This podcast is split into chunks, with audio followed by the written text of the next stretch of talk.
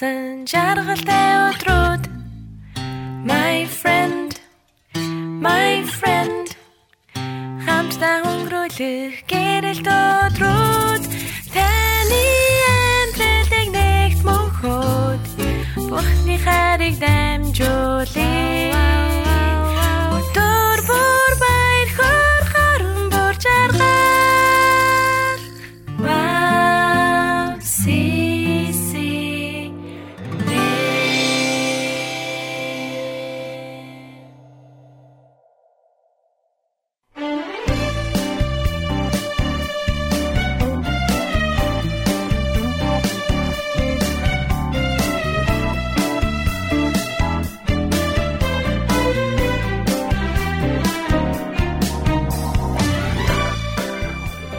байцгаана уу эрхэм мөндөд сонсогчдоо та бүхэнтэйгээ яг энэ цагт ерөөл өр нэвтрүүлгийнхаа 168 дахь дугаараар дахин уулзж байгаадаа баяртай байна. Тэгээд яг энэ цагт та бүхэн Facebook хэлбэрээр биш YouTube хэлбэрээр бас бидний нэвтрүүлгийг үзэх боломжтой байгаа шүү. Тэгээд бид нар та бүхэндээ яг энэ цагт орой мэндийг хүргээд хамгийн ихний Магдалины дугаараа нэгэн Магдалины дуу танд хүрэх гэж байна. Тэр дуун маань ямар Магдалины дуу вэ гэхээр таныг яг энэ цагт ерөөсөн зүрх сэтгэлээр эзэн таныг ивэ гэсэн яг энэ гайхалтай Магдалины дуг өнөөдрийн нэвтрүүлэг үзэж байгаа бүхий л хүмүүстээ зориулаад хамтдаа сонсоод бас би би нэгэ магадгүй хажууд нь яг таньдаг найз нөхд нь эсвэл тийм ээ гэр бүлийнхэн байгаа бол та ганцаараа гэж бити бодоорой би таны төлөө тантай хамт байгаа шүү гэдгийг яг хэлээд тэгээд бас өрөөж магтаасаа гэж хүсэж байна. Бүгд хамтдаа яг энэ цаг эзэн таныг ивэ хэмээх Магдалины дуг сонсоод нэвтрүүлгээ үргэлжлүүлцгээе.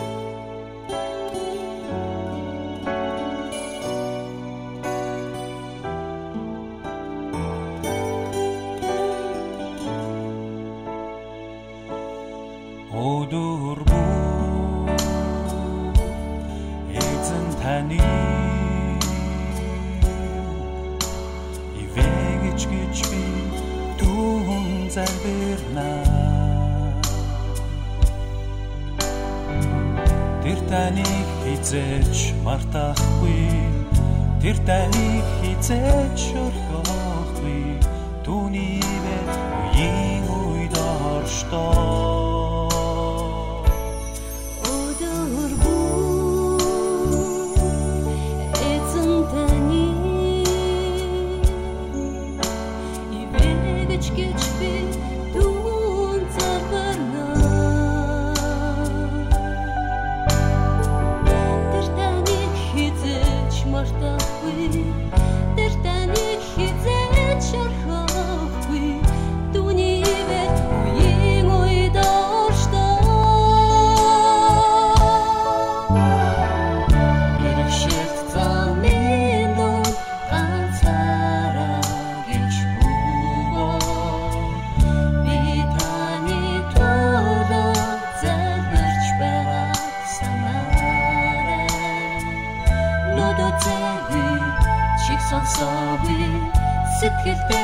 Тэч мэдрэви хамгийн сайн сайхны дээр тань бэлгэнэ Нудо цэви чигсэн соби сэтгэлдээ хитэж мэдрэви хамгийн сайн сайхны дээр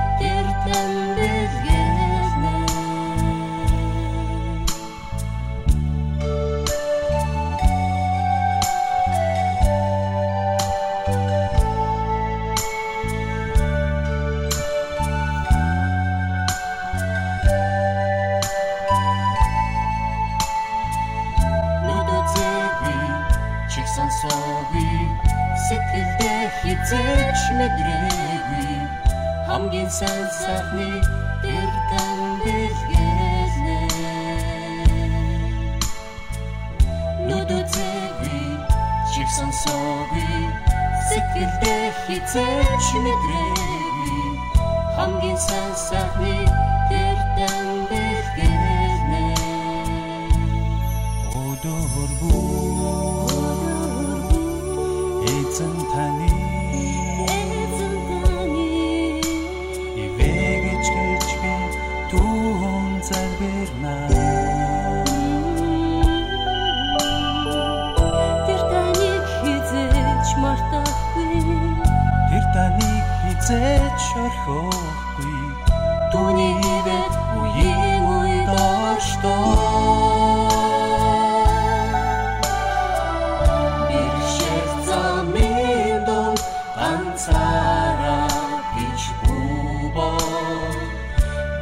Бидани төлөө зэлбэрч байгаа санаарай Нүдүцэггүй шиг сонсоогүй Сэтгэлдээ хизээч мэдрээгүй Хамгийн сайн сайхны тэр тань бэлгэрнэ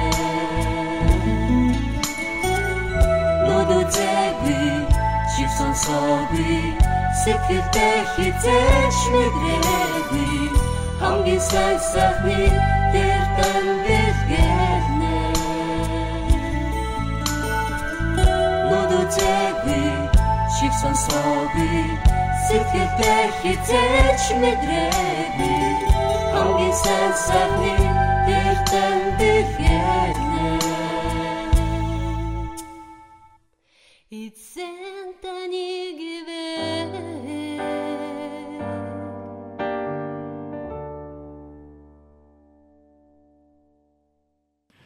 Зя тэгээд хамгийн ихний Магдалины дууга аа бид сая аа эзэн давыг ивэг хэмээх Магдалины дууг хүлээн аван сонссон байгаа. Тэгээд бидний нэвтрүүлэг өнөөдөр бас аа Facebook хэлбэрээр явагдахгүй харин YouTube хэлбэрээр явагдаж байгаа. Тэгээд та бүхэн маань бас өнөөдрийн нэвтрүүлгийг э, хамтд байгаарай гэж хүсэж байна. Тэгээд бид нэвтрүүлгийнхаа линкийг оруулсан байгаа болохоор тэгээ бас ямар ч сан бидний нэвтрүүлгийг хэлсэн байгаа шүү гэдгийг мэдэгдэх гээд бас хамтдаа бас лайв хэлбэрээр Facebook дээр хальт оруулсан байгаа. Тэгээд удахгүй нэх удахгүй Facebook-ийнхаа лайвыг зогсоогоод тэгээд та бүхэн маань YouTube хэлбэрээр бидний нэвтрүүлээ бас үзээрэй гэж хүсэж байна. Тэгээд өнөөдөр онц сонирхолтой гэдэг шиг сонирхолтой бас зочныг та бүхэндээ бас урьж оролцуулаад түүний амьдралыг, гэрчлэлийг бас сонсохыг хүсэж байгаа. Тэр гайхалтай цаг байна. Тэгээд бас мөнхийн аялал болонгийн маань гайхалтай цаг байгаа. Тэгээд энэ гайхалтай цагуудыг та бүхэн өнгөрөөлөөрэй. Тэгээд хамт байгаарай гэж хүсэж байна. Тэгэд яг энэ цагт хамтдаа бас нэгэн Магдалины дог сонсох гэж байна. Тэгээд энэ ямар Магдалины дуу байх вэ гэхлээр а яг энэ цагт эзэн синти залрагч хэмээх Магдалины дог бүгд яг энэ цагт хамтдаа сонсцгоё. Синти залрагч.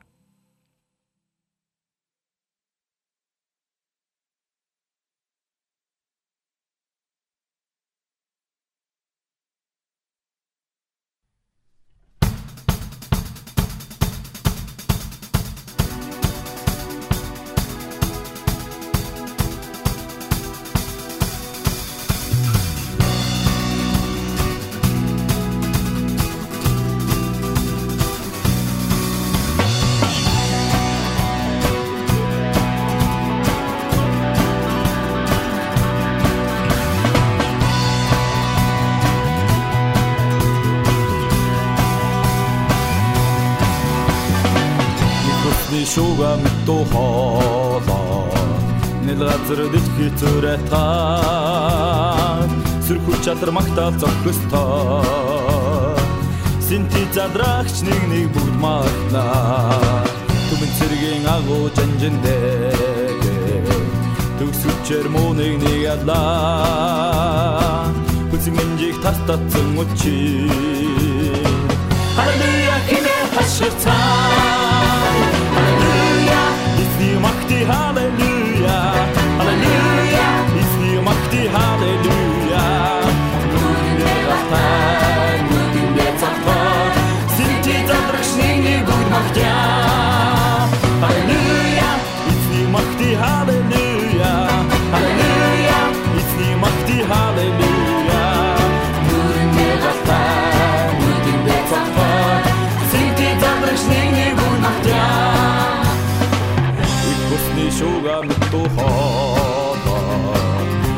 зүрэ та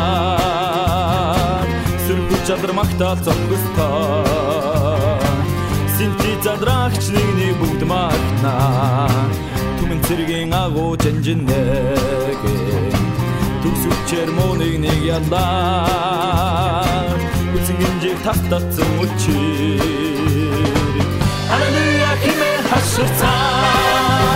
Halleluja эзний магти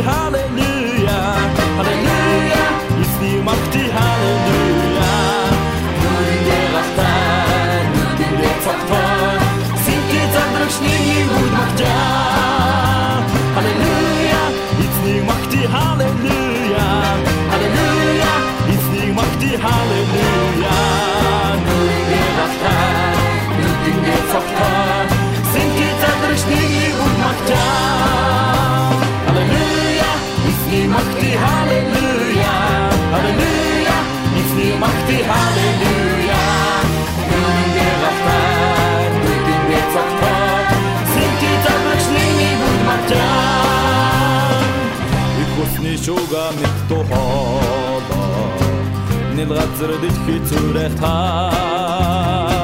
Сэрхүү чадар магтаал зохистой Синти зандрагч нэгний бүгд магтнаа цэргийн агуу жанжинэгэ Төсгөвчээр муу нэг нэг ялаа Хүзэн гинжиг тас татсан үчи Halleluja хэмээн хашгирцаа Halleluja эзний магти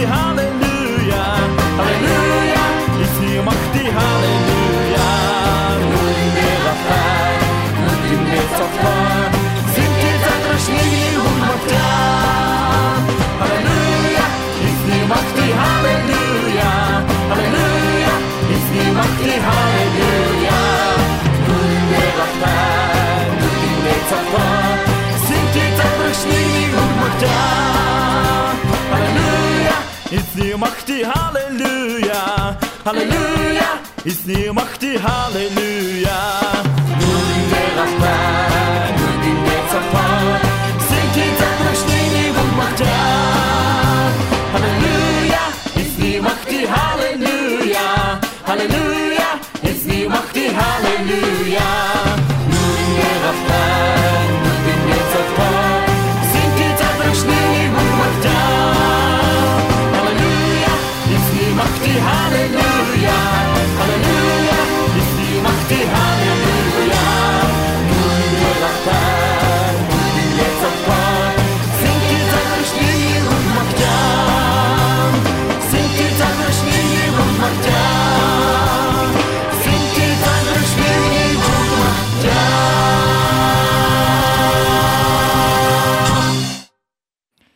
За бид нар сая синтез залрагч нэгнийг Мактиа хэмээх Магдалины дог хамтдаа хүлээн аван сонссон байна. Тэгээд Магдалины дугаа сонсож байгаа хооронд бас а Facebook хэлбэр дээрээ бид нар өнөөдөр ямар ч нэвтрүүлэг маань үргэлжилж байгаа шүү гэдгийг бас хүмүүст харуулах зорилгоор тэгээд өнөөдрийнхөө бас студийнхаа бас зарим нэг зүйлүүдийг ерөөхдөө харууллаа тэгээ бас өрөөгөө харууллаа тэгээд өнөөдөр бас оролцох зочин маань юу хийж байгаа гэдэг талаар бас та бүхэндээ харуулсан яг тийм хэсгэн лайв хэлбэрийг бас яг өөрийнхөө утаснаас хийчлээ. Тэгээ та бүхэн бас харсан байхаа гэж бодож байна. Тэгээ бүгд яг энэ цагт нэвтрүүлэг маань гурван хэсгээс бүрддгийг та бүхэн аль хэдийн мэддэг болсон байгаа. Тэгээд эхний хэсэг дээр заавал тийм ээ зайлшгүй бас нэг хэсэг байдгийг юу вэ гэхлээрэ чимээгүй цагийн хэсэг байгаа. Тэгээд бүгд яг энэ цагт хамтдаа өдөр бүрийн талах номноос 11 сарын 25-ны өдрийн чимээгүй цагийг хамтдаа тунгаан бодож тэгээд эзэн бидэрт яг ямар үгсийг бас өгч байна вэ гэдгийг хамтдаа харах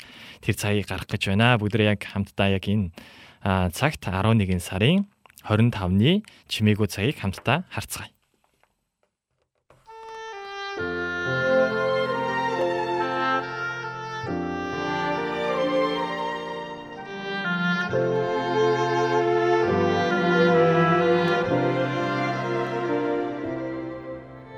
Хүн байхын нууц.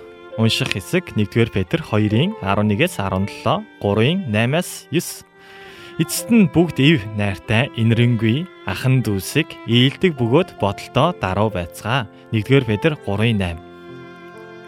Хууль дүрм ихээр зөрчигддөг газарт ажиллах ямар байдаг талаар цагтаагийн ширээдбээс асуух үед тэрбээр А бид чинь ердөө л хямралд өртсөн жирийн хүмүүстэй ажилдаг жирийн хүмүүс шүү дээ хэмээн хариулсан юм. Бусад хүмүүстэй өөрийгөө адилхан үзсэн түүний энэ даруй зан надад Ромын хавчлаг дор амьдарч байсан 1-р үеийн итгэгчдэд хандан бичсэн Петрийн захидлыг сануулсан юм.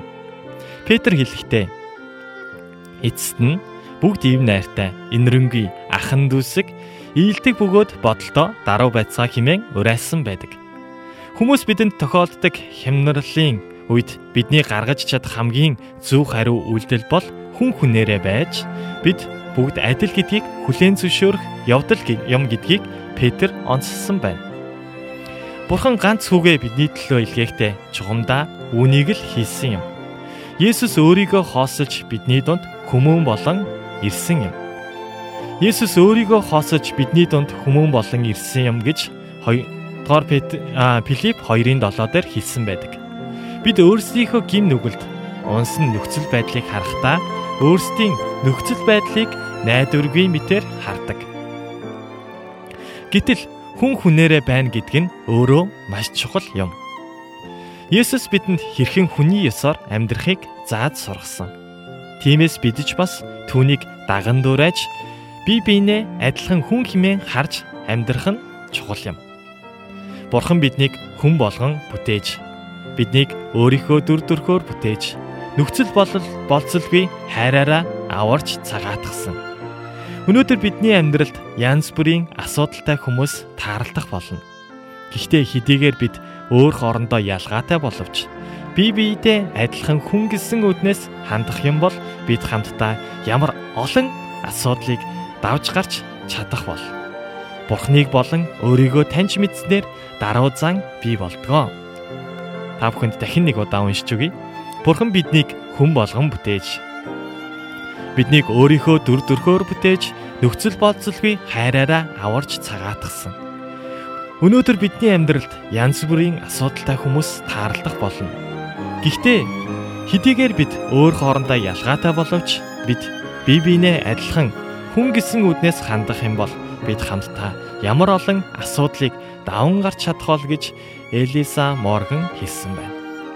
Яг энэ ишлэлээр яг энэ сэдвэр та бүхэн бас өнөөдөр чимээгүй цагаар дамжуулаад олон зүйлсийг бас ухаарсан. Тэгээд өнөөдөр бас амьдралдаа хэрэгжүүлсэн даваа гараг байсан гэдэгт а хөтлөгч миний зүгээс итгэж байна. Тэгээ бүгдээ яг энэ цагт хамтдаа нэгэн магтаалын дуг хүлээн аван сонсоод хоёр дахь болон буюу мөнхийн аялал болонлууга орох гэж байна. Тэгээд энэ магтаалын дууны нэр маань тань руу ширтэн химээх магтаалын дуу байна. Бүгд хамтдаа яг энэ цагт оршихуй хамтлагийн дууснаар тань руу ширтэн химээх магтаалын дууг хүлээн аван сонсцгоё.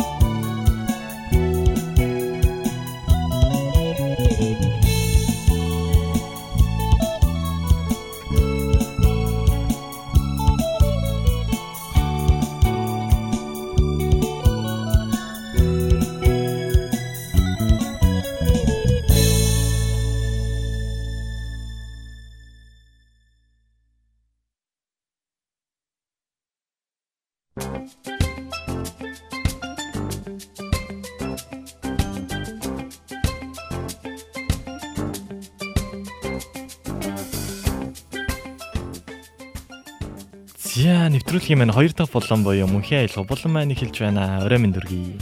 Орой минь төргийа. Сонсогч та бүхэнд орой минь төргий. Мөнхийн аялал булангараа эргээд уулзж байгаадаа маш их баяртай байна. Та та бүхний минь эрт 7 хоног өнгөрсөн 7 хоног хэрхэн өнгөрөв? За миний хувьд бол аа, өнгөрсөн 7 хоног маань тэгэл аа бас нөгөө юу мостоо болж өнгөрсөн юм байна. Аа. Сонноос гэвэл юм байна. Хоёо мостоо 2019 бас зохиогдож өнгөрсөн байгаа. Тэгээд аа, хүмүүсийг харахад маш завгүй бужигнаал тий бэлтгэлүүдээ хийгээл тэгэл ямарсан өнгөрсөн баг. Тэг ямарсан мостод үйлчилсэн залуучуудаа бас маш их хичээж аа, үйлчилсэн шүү тий гэж хэлмээр байна. Та бүхний хичээл зүтгэл тий нүр их одоо хичээл зүтгэл хоосон бишээ. Тэгээ бурхан гайхалтай ажиллаж байгаа гэж урамшуулсан хэлхийг хүсэж байна. Тэгээ бүгдээрээ мундаг байсан шүү гэж хэлмээр байна. Баярлалаа. Мгм. За тэгээд манай нэвтрүүлгийн хувьд ч гэсэн бас яг гэх вэ? мэдээллийн бас хамтран зүтгэгчээр бас оролцсон байгаа. Тэгээд бас зарим мэдээллүүдийг аа, шурхаа шурхаа хүргэж исэн байгаа. Тэгээд аудишн болж исэн. Аудишн болсон. Тэгээд бас мостагийн талаар бас нэвтрүүлгүүд бас явагдаж байсныг та бүхэн харж исэн баха. Тэгээд үнэхээр гайхалтай болсон. Тэгээд хамгийн бас нэг аа юу сэтгэлд хүрсэн нэг зүйл нь юу байсан бэ гэхээр яг аа, моста ч бас шагнал юу суглаа сугалдаг байхгүй. Тэгээд су- үзэгч тодруулаад тэрний хамгийн том шагнал нь Монгол руу Монгол руу явах аа, тийз байсан байгаа. Тэгээд тэр тийзийг яг бас цуглаанд явдаг. Яг Монгол дагалдагч цуглааны бас нэг залуу авсан байгаа. Тэгээд тэр мэдээг сонсоод бас маш их баяртай байсан. Тийм өдөр байсан байгаа. Мгм. гайхалтай тэгээд жил болгон бас зохиогддог байгаа. Тэгээд ямар ч гэсэн энэ жил ч гэсэндээ бас амжилттайгаар зохион байгуулагдаж бас дууссан. Тэг ямар ч гэсэн үйлчилсэн бүх хүмүүстээ те зохион байгуулсан бүх хүмүүстээ маш их сайн байсан шүү. Бүгдээ хичээсэн, сайн хийсэн шүү гэж Баярлалаа. За баярлалаа. За. Баярлуулж байгаадаа баяртай байна. За баярлалаа. Тэгээ бидний нэвтрүүлэг өнөөдөр бас яг YouTube хувилбараар явагдаж байгааг танд дуулгахад нэг таатай юм шиг, таагүй юм шиг бас мэдрэмжтэй байна. Миний хувьд жоохон таагүй санагдаж байгаа л да. А яагаад гэвэл шууд нөгөө бид нар лайв хэлбэрээ ингээ шууд цацгаад ингэхээр сонсогч нарынхаа бас ингээ сонсогч нартайгаа ингээ уулзж байгаа юм шиг мэдрэмжтэй байдаг байхгүй Үлдээсэн комментүүдийг нь уншаад тий орж ирж байгааг нь харахтаа ингээд яг хамт байгаа тэр мэдрэмжийг айгу мэдэрдэг. Гэтэл YouTube-ээр ингээд үзэхээр Зүгээрээ одоо ч хамт байгаа. Оги. хамт байгаа. Хамт байгаа. Аха хамт байгаа Одоо гэж итгэж 100 байгаа. үзэгч хамт байна. Аха тэгээд Итэг. Тийм, тэгээ ямар ч гэсэн бас бид нэр системээ шинжилээд тэгээ эргээд бид бүгдээ бас шууд лайваараа уулзнаа гэж итгэж байгаа. За гисэн хэдий ч бас а, бид нар бас ер нь бол хөгжүүлье гэж бас зорж байгаа. Тэгээд та бүхэн бас YouTube монголчуудын хувьд яг манайхны хувьд болохоор YouTube-ыг яадаг вэ гэхээр зүгээр яг үздэг боловч яг зүгээр нөгөө нэг нэвтрүүлгийн янз бүрийн зүйлүүдийг үздэг боловч ерөөсөө нөгөө нэг логин хийж ороод яг нэвтэрч ороод яг тийм үзэг ч юм уу янз бүрийн зүйл хийх байдал нь бага юм болоо гэж бодож байна л да. Гэхдээ Ганбат нацаг а, сонсогч байна. А пастор ах маань хамт байгаа шүү гэсэн комментиг бас бичсэн байна. Тэгээд орой минь төргийа гэсэн комментиг бас 58 маань а YouTube хөвлөр дээр бичсэн байна. Тэгээд баярлалаа орой минь дэвшүүлье. Зя тэгээд нэвтрүүлгийнхаа бас хоёр дахь болон буюу мөнхийн аялгаа болонга огийн маань танилцуулаач ээ гэж дахин хүсье. За нэвтрүүлгийн маань хоёр дахь болон буюу мөнхийн аялгау болон маань хамтдаа эзнийг магтдаг хэсэг байгаа. Тэгээд аа, хамтдаа эзнийг магтаад аа, зогсохгүйгээр бид нар бас аа, христчэн те одоо зохион байгуулагдах заруудыг та бүхэндээ бас авчираад танилцуулдаг хэсэг байна. Тэгээд мөнхийн аялгаа болонгаараа ерөнхийдөө бол та бүхэндээ хамт эзнийг магтахыг зордгоо. Тэгээд магтаал дунд ч гэсэндээ тэг ингээл айгуу удаан ингээл байдаггүй ч гэсэн харин яг ганц нэг дуугаар хамтдаа эзнийг магтахын ч гэсэн тэр газар бас эзний гахалтай тэр одоо алтрыг тунхагладаг хэсгийн хугацаа байна. Тэгээд а үргэлж бас хамтдаа байдаг сонсогч нартаа баярлалаа гэж хэлмээр байна. Та бүхэндээ эзнийг магтах нь үнэхээр гайхалтай. Мгм. Зя тэгвэл гайхалтай тэр цагийг ямар магтаалаар бас өнөөдөр авчирсан байгаа вэ? Наа өнөөдөр болохоор би устаалан тэртээс таны хайрыг магтъя гэд. За ямар нь? Ямар Монгол солонгос англи. Мэдээж Монгол. Тэгээ Монгол хувилбараар хамтдаа эзнийг магтъя гэд авэдэрсэн байна. Зя тэгээд аа бүгд хамтдаа бас аа, уус далайн тэртээ гэсэн их магтаалын аа, дууг хамтдаа яг лайв хэлбрээр хамтдаа магтахад аа, таатай байна. Тэгээ бидний нэвтрүүлэг яг энэ цаг та бүхэнд хүрч байна. Тэгээ 168 дахь дугаар танд аа, яг энэ цагт хүрч байгаа шүү.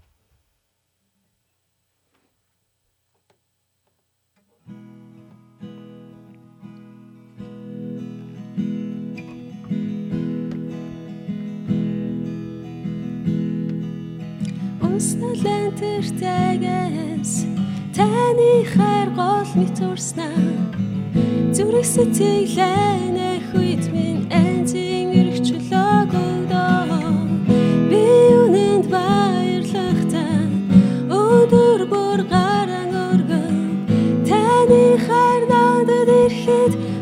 үргэлж магтан дуулнаа усталан тэртэгээс Таны хайр гол мэт урснаа зүрх сэтгэлээ нэхүйт минь эзэн өгдөө би үнэнд баярлахтаа өдөр бүр гараг өргөн. Таны хайр надад ирэхэд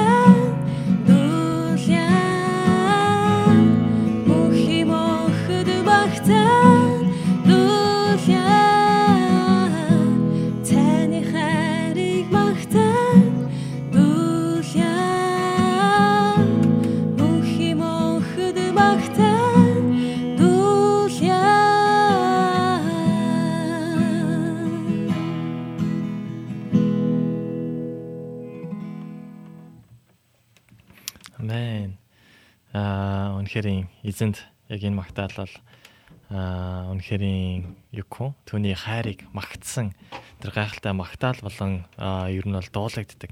Гайхалтай магтаалын дуунуудын нэг яа харахгүй мөн гэж миний хувьд бас боддог аа магтаалын нэг баг. Аа тийм шүү. Тэг ямар ч гэсэн хамтдаа бас энэ дугаар өнөөдрийг өнөөдөр бас энэ дугаар магтъя гэж бодоод аваад ирсэн байгаа. Тэгээд зүр сэтгэлээ нээх үед эзэн бидэнд эрхчлөөг өгдөг. Тэгээд яг тэр эрхчлөө тэр хайраар бүгдээ бас мөнхөд эзнийг дагаж те тэр эрхчлөө баяр хөөр дотор эзний хайрыг магтаж амьдарцгаая гэж уриалж байна. Амен. За тэгээд бидний нэвтрүүлэг маань бас зар мэдээллүүдийг авчирдаг байгааг та бүхэн сая бас хөтлөгч маань хэлсэн байгаа мэдэж байгаа. Тэгээд өнөөдрийн бас зар мэдээллүүдийг бид нарт бас хуваалцаач. За өнөөдрийн хувьд нэг зарлал авчирсан байгаа.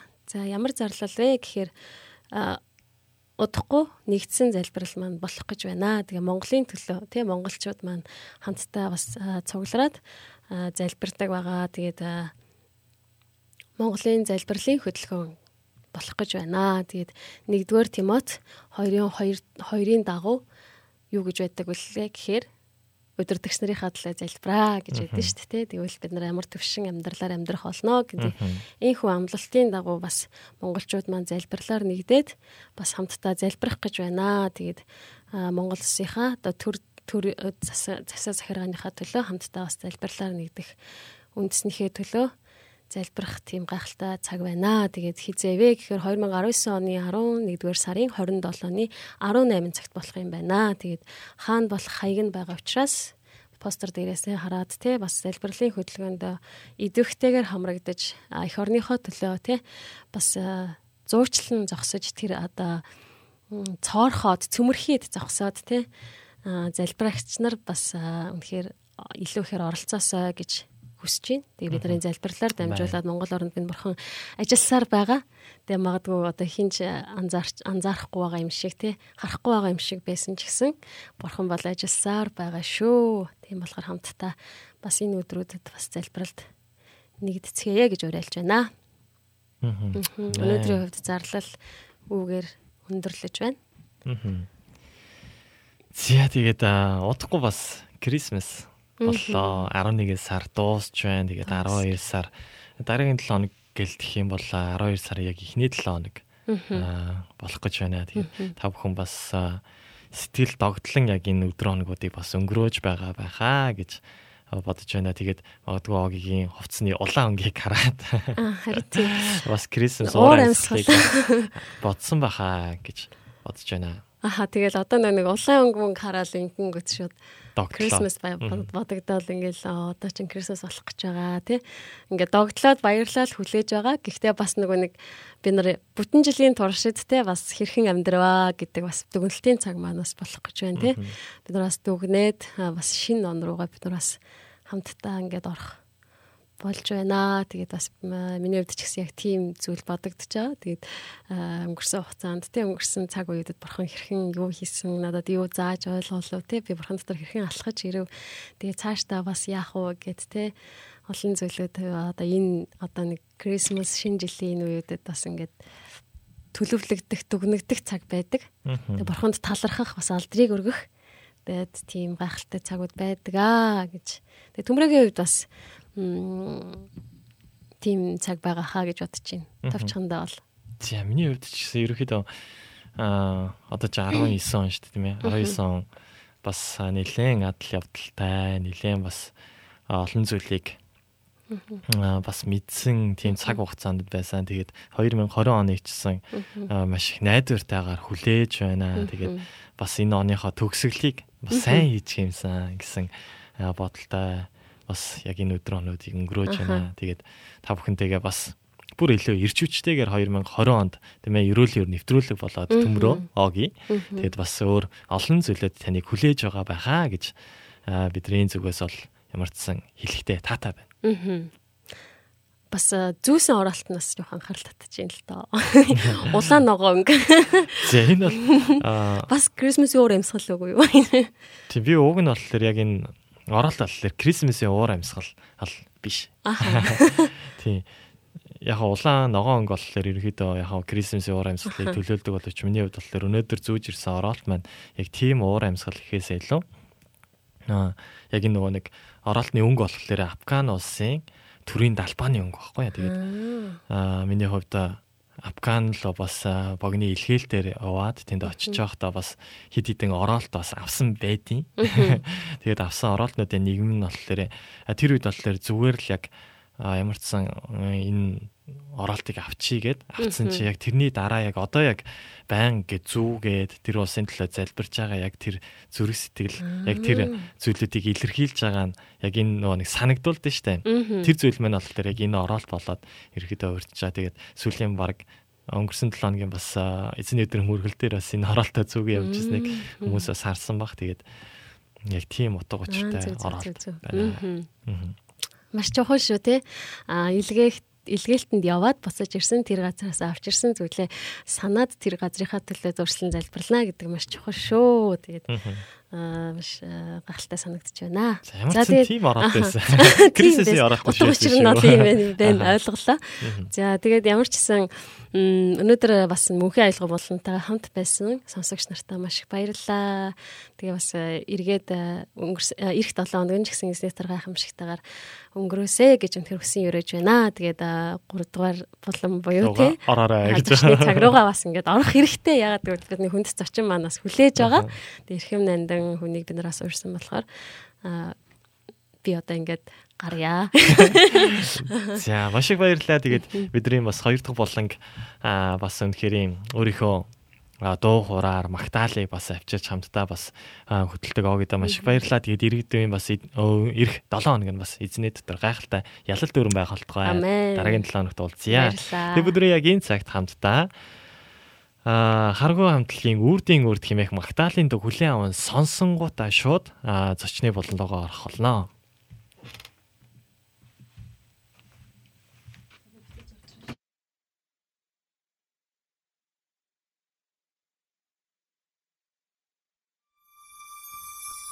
Hansin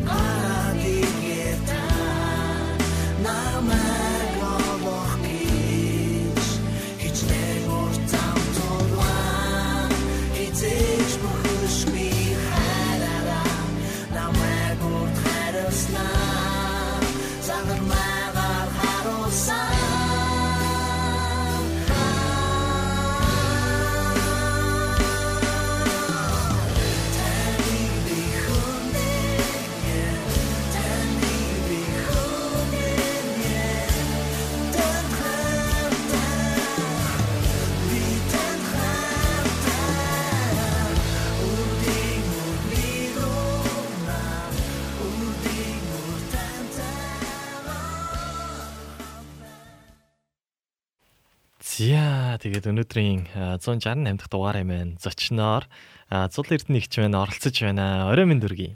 Мэд хүргэе. Аха. Тэгээд бид нэр яг пост хэсэг дээр бас комент оруулахдаа өнөөдрийнхөө зочныг бас танилцуулдаг байгаа. Тэгээд яг тэр танилцуулган дээр байгаа а тодтолтолуудыг яг энэ цагт а, уншиж өгөөд тэгээд өнөөдрийнхөө нэвтрүүлгийг эхлэе гэж бодож байна. Тэгээд DSB-нтэй ХХК ерөнхий менежер тэгээд Unicopy House-ын захирал тэгээд Солонгос хэлний орчуулагч хөтөж тайлбарлагч тэгээд FCS Христэд итгэгч оюутны хөтөлбөрийн тууцын гишүүн байна. Тэгээд бас өөр копи болоод аялалд дуртай бас нэгэн яг өнөөдрийн ерөөлөөр нэвтрүүлэх оролцож байна. Тэгээд та бас яг саний хэлснээс өөрөөр бас өөрийгөө танилцуулахгүй. Өөр өөр. Хагин амар сандарчлаа. Өөр өөр гэвэл ер нь бол амьдралыг амар өөдрөгөөр хардаг.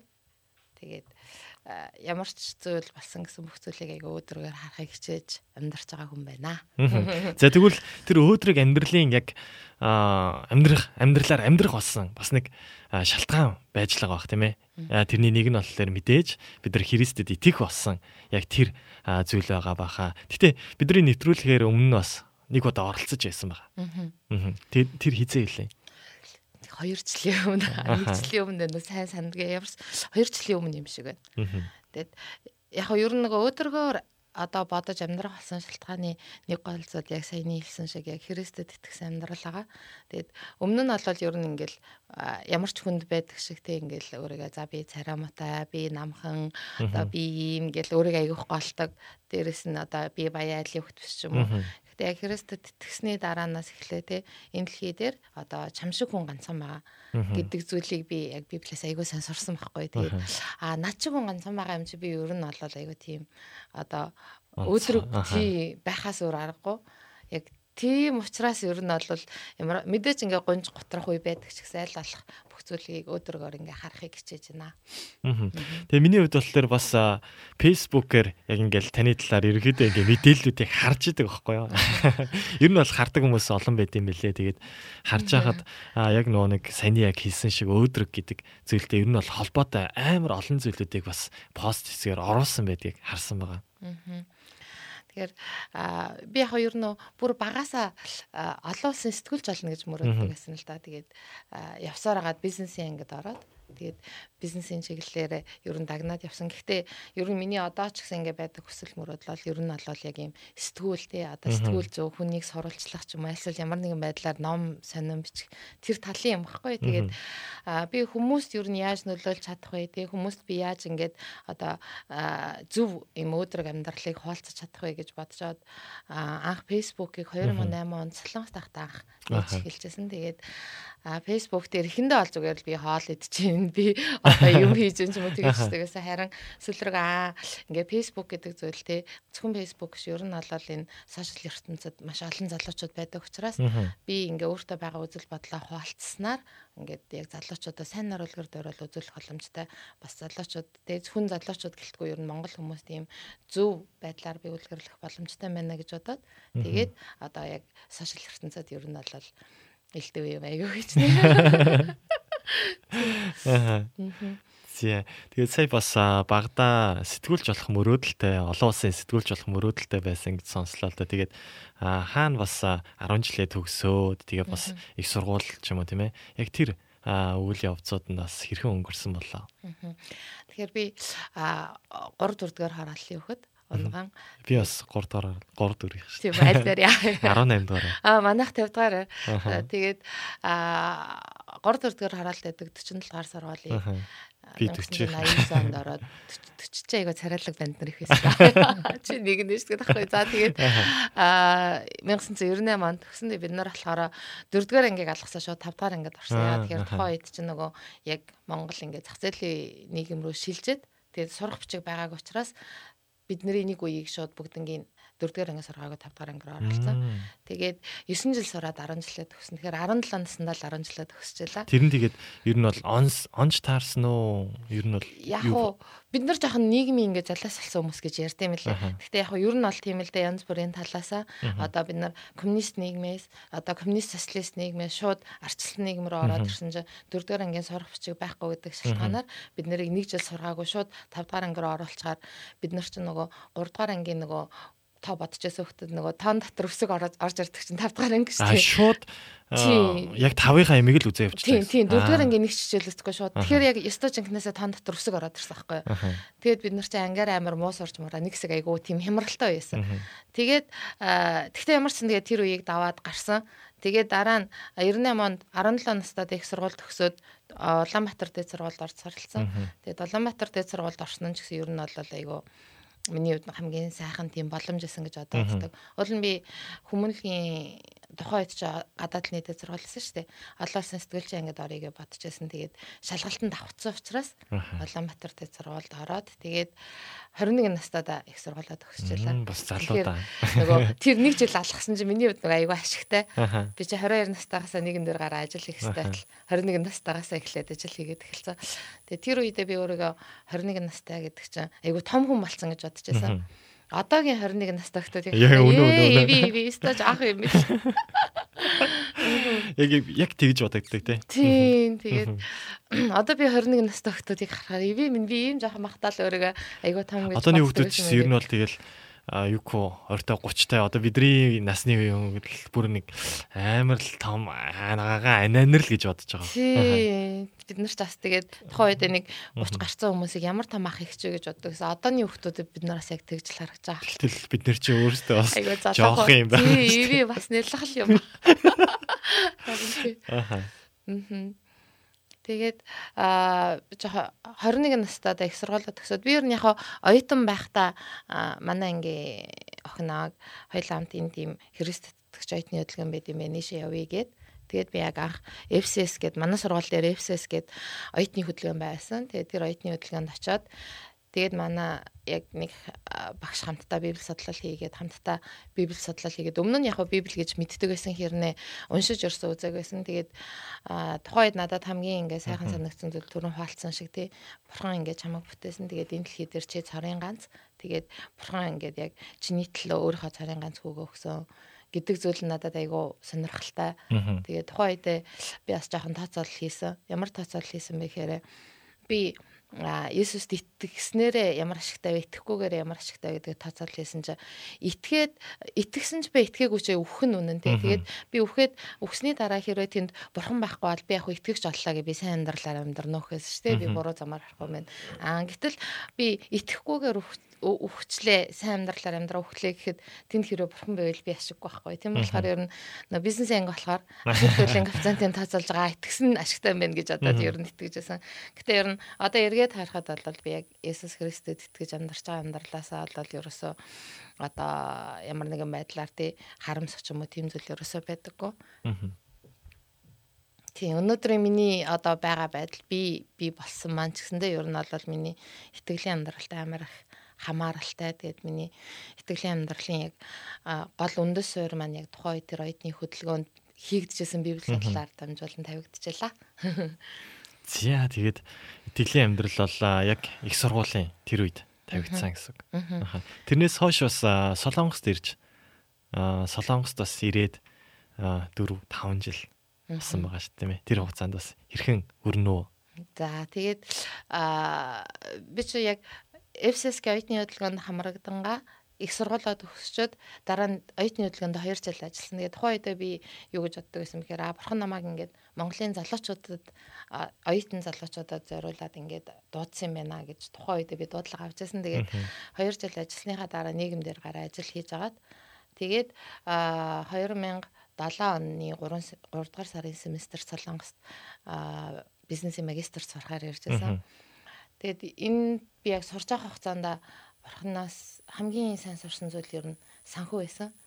Тэгээд а яг ингээд нарийн тооцоолол ер нь яг 5 жил орчим амьдарсан байхгүй манай нөхөрт хоёр тэгээд яг энэ 5 жил сурах хугацаанд бид нар аюуг хамгийн сурсан гэхээр 11-ийг сураад гэсэн. Яг тэгэхээр Монгол тухайн үед ажил хийхэд за нэг 2 300 мянган төгрөгийн цалин авдаг гэсэн. Тэндээс 20 30 мянган төгрөгийг 11-ийг өргөх чинь болол бас гайгүй шүү дээ. А энэ дээрээд нөгөө ингээд ажил хийгээ цалин авсан чинь ингээд сая вон ч юм уу тий. Тэгэхээр чи 100 мянган вон чи амар их мөнгө өстэй. Тэгээ би хөөх ийм их мөнгийг 11-ийг өгнө гэдэг чи ямар хэцүү юм бэ гэж бодохой дачсан байхгүй. Тэгээд нөхөртөөгөө ч гэсэн ярилцчихсан. Гэхдээ одоо манай нөхөрт хоёр юу шийдсэн бэ гэхээр тэгээ бут хоёрын зөвөр нэг сард авдаг гэсэн цалингийн цалингаас 10 дахин их ингээд ийм мөнгө олох боломжтой тэгээ тийм цалин авах боломжтой ажилд оруулж гисэн юм чи хоёлаа энэ дээр ингээд одоо харамсаад явах угаасаа бурхан төгсдөө гэд тэгээ бут хоёр яг энд байх хугацаанд ер нь тэр зүйлийг маш их сурсан. Тэгээд яг одоо хүртэл ингээ бут хоёрын амьдралд байсан зүйлээс хамгийн одоо сайн сурсан зүйл бол 11-ийг Солонгост амьдрах амьдралдаа сурсан. Хүн ер нь нөгөө мөнгө тэ ингээд арай боломжийн болоод ирэхээр илүү харамж алт юм билээ. Аха. Тэгээд яг хаа тухайн үед Таны хувьд? Тийм би бас яг тийм билээ. Монголд ч ингээ амьдарч байхдаа ингээ нөө мөнгөгүй болохоор ч ингээл нэг юм бодохгүй шүү дээ.